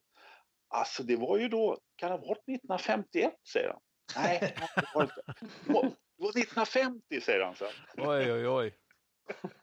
Och det var, det, och det var ju där som eh, det allra första VM-loppet i Formel 1 ja. kördes. Ja, men ett litet instick. Jag brukar bli irriterad på det här med Safety Car och det regnar för mycket och bu, bu, bu, vi kan inte köra. 1973 kördes heter det, Race of Trophy eller något. Det var ett icke-VM, eh, Race of Champions. 73 i alla fall, Formel 1 på Silverstone. Då körde de i snö. Det tycker jag är coolt. Ja. Mitt bästa minne från Silverstone är alla engelska Grand Prix som har körts på Brands Hatch, för det är en mycket coolare bana. Eh, bara för att du sa 73 dyker ju upp ett minne. Och det var ju Englands GP 73. Det var ju där eh, Jorde Scheckter brände av och eh, orsakade en masskrasch. Japp. Det är lite skoj att tänka på. Det var väl ingen som eh, blev skadad där hoppas jag. På Youtube, för det smäller rätt bra där. Ja, ja. Herregud, smäller. Man kan, man kan ju faktiskt inte nämna Silverstone utan att nämna då när, när eh, Mika Häkkinen eh, eh, åkte fast för fortkörning och missade första träningen. Oj, den kände inte Vilket jag. år kan det ha varit? Eller han åkte inte fast för fortkörning, han körde på fel sida vägen för han kom inte fram i alla köerna överhuvudtaget. Så att, eh, han, han åkte verkligen in bakom galler, lås och bom liksom. Mm. Vad säger du Ola? Ja, nej, jag tänkte på ett annat minne från Silverstone. Men där, den där storyn påminner mig om när Montoya kraschade sin bil i trafikköerna på väg in till Monza och hoppade ur och tog sig till fots in till banan för att hinna in till träningen och sa jag ringer efter någon som löser det här. Det är någon från BMW som får komma och hämta eländet. Jag måste köra. Fan, jag trodde han liksom skulle bara slita upp dörren på någon annan bil, lite GTA-style och, och, kasta ut eh, föraren och sno bilen. Vad fan, han är ju colombian.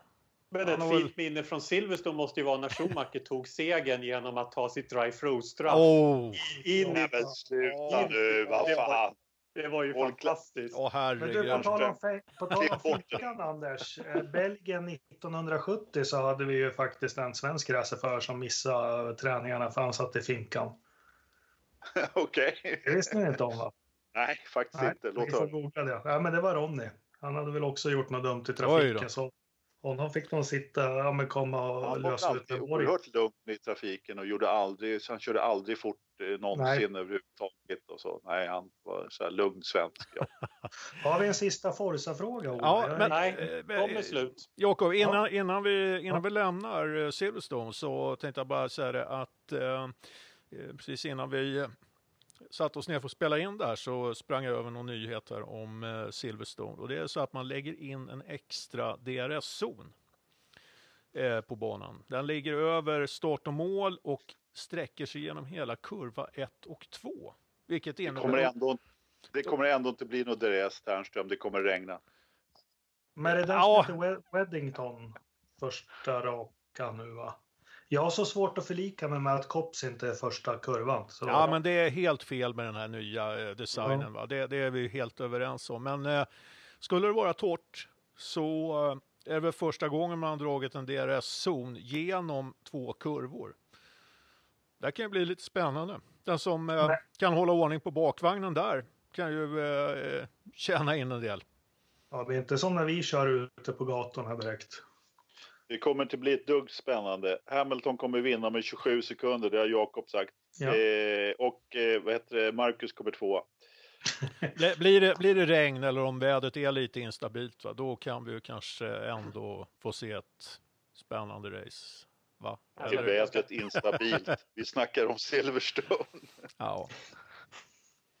Nej, men det, det, ja. vi, vi siktar på att det blir eh, ett jävligt trist race. Så blir vi positivt överraskande om, om, om, det, om det skulle hända någonting. Mm. Ja. Ja, men det var... Vi får spara. Vi har en diger samling frågor, men vi har ju fler avsnitt att spela in också. Du, Hörrni, vi... har vi någon eh, förstappen? Ja, det får väl bli förstappen så får bli en ny slags förstappen då. Att veckans, veckans Verstappen blir en... Ja, vad är en Verstappen nu då? Är det och gräva, ja. Då är det väl Eriksson då som är veckans Verstappen då, som gräver sig ur sitt dike och presterar. Men en Verstappen, en Verstappen är ju en som eh, gör som Verstappen har gjort hittills i år fram tills han började göra det bra igen. Du kan ju inte ändra spelreglerna mitt, ja, i, mitt i säsongen. Stoffel, det får bli Stoffel eller Bottas. Ja, bestäm dig du. Eh, Stoffel. Min veckans förstappen är helt klart Ricardo. Ja. Det, det, jag, jag åker med på den. Jag hade svårt att välja en förstappen till den här veckan, men den åker jag med på. Ricciardo är min veckans förstappen också. Ja, jag, jag kommer nästan inte på någon eh, förstappen. Vad ska, det, vad ska det vara? Nej, men alltså det är väl... Jag, Ja, vi kan ta, ta Marcus då, som, eh, som gör en sån här vändning. Även om det så att säga bara var under den här helgen då. Han har ju inte vänt på säsongen än som Verstappen har gjort. Men eh, Eller jag, så jag säger är- Marcus. Eller så är det de här tre sponsorerna vi hade senast. Vi har inte sett en slant på kontot för det. Nej, men det, jag har varit på dem med påminnelsefakturor och annat. Ola Anders, har ni sett någon stålar för det där? Ja, men de, Inte vi, mycket. de jobbar väl med motorsportkredittid? Okej. Precis, halvår. ja, minst. Det står på fallodatum, men det är inte så viktigt. Eh, Ska vi, gå, ska vi kasta oss in i vädret och sen avsluta detta kaosavsnitt? Det kän, känns som att det är dags. Ja. Är det någon som kan reda ut vad som skillnaden är mellan Idre och Grövelsjön? Hur mycket längre bort från Idre måste man ta sig för att hamna i Grövelsjön? Rätt långt. För att hamna i Grövelsjön. Ja, Det är bara alltså- göra det. Man, man gör sig ovän med någon jävel där uppe va. Eh, skiter i, man, man tar springnota på tunnbrödsrullen. Och sen dyker det upp ett par lirare och, och, och, och, och gjuter fast den i något jävla betongblock. Va? Det är så man hamnar i Grövelsjön.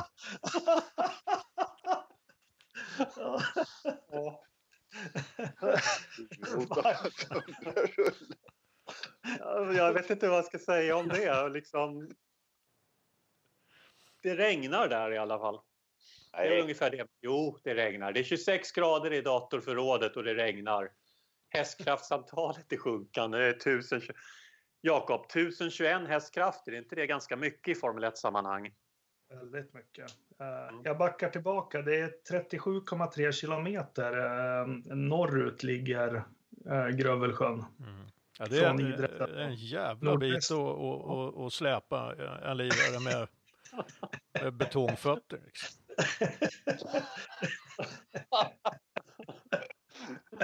Så man bär, bär honom genom hela skogen ut till sjön. Nej, jag,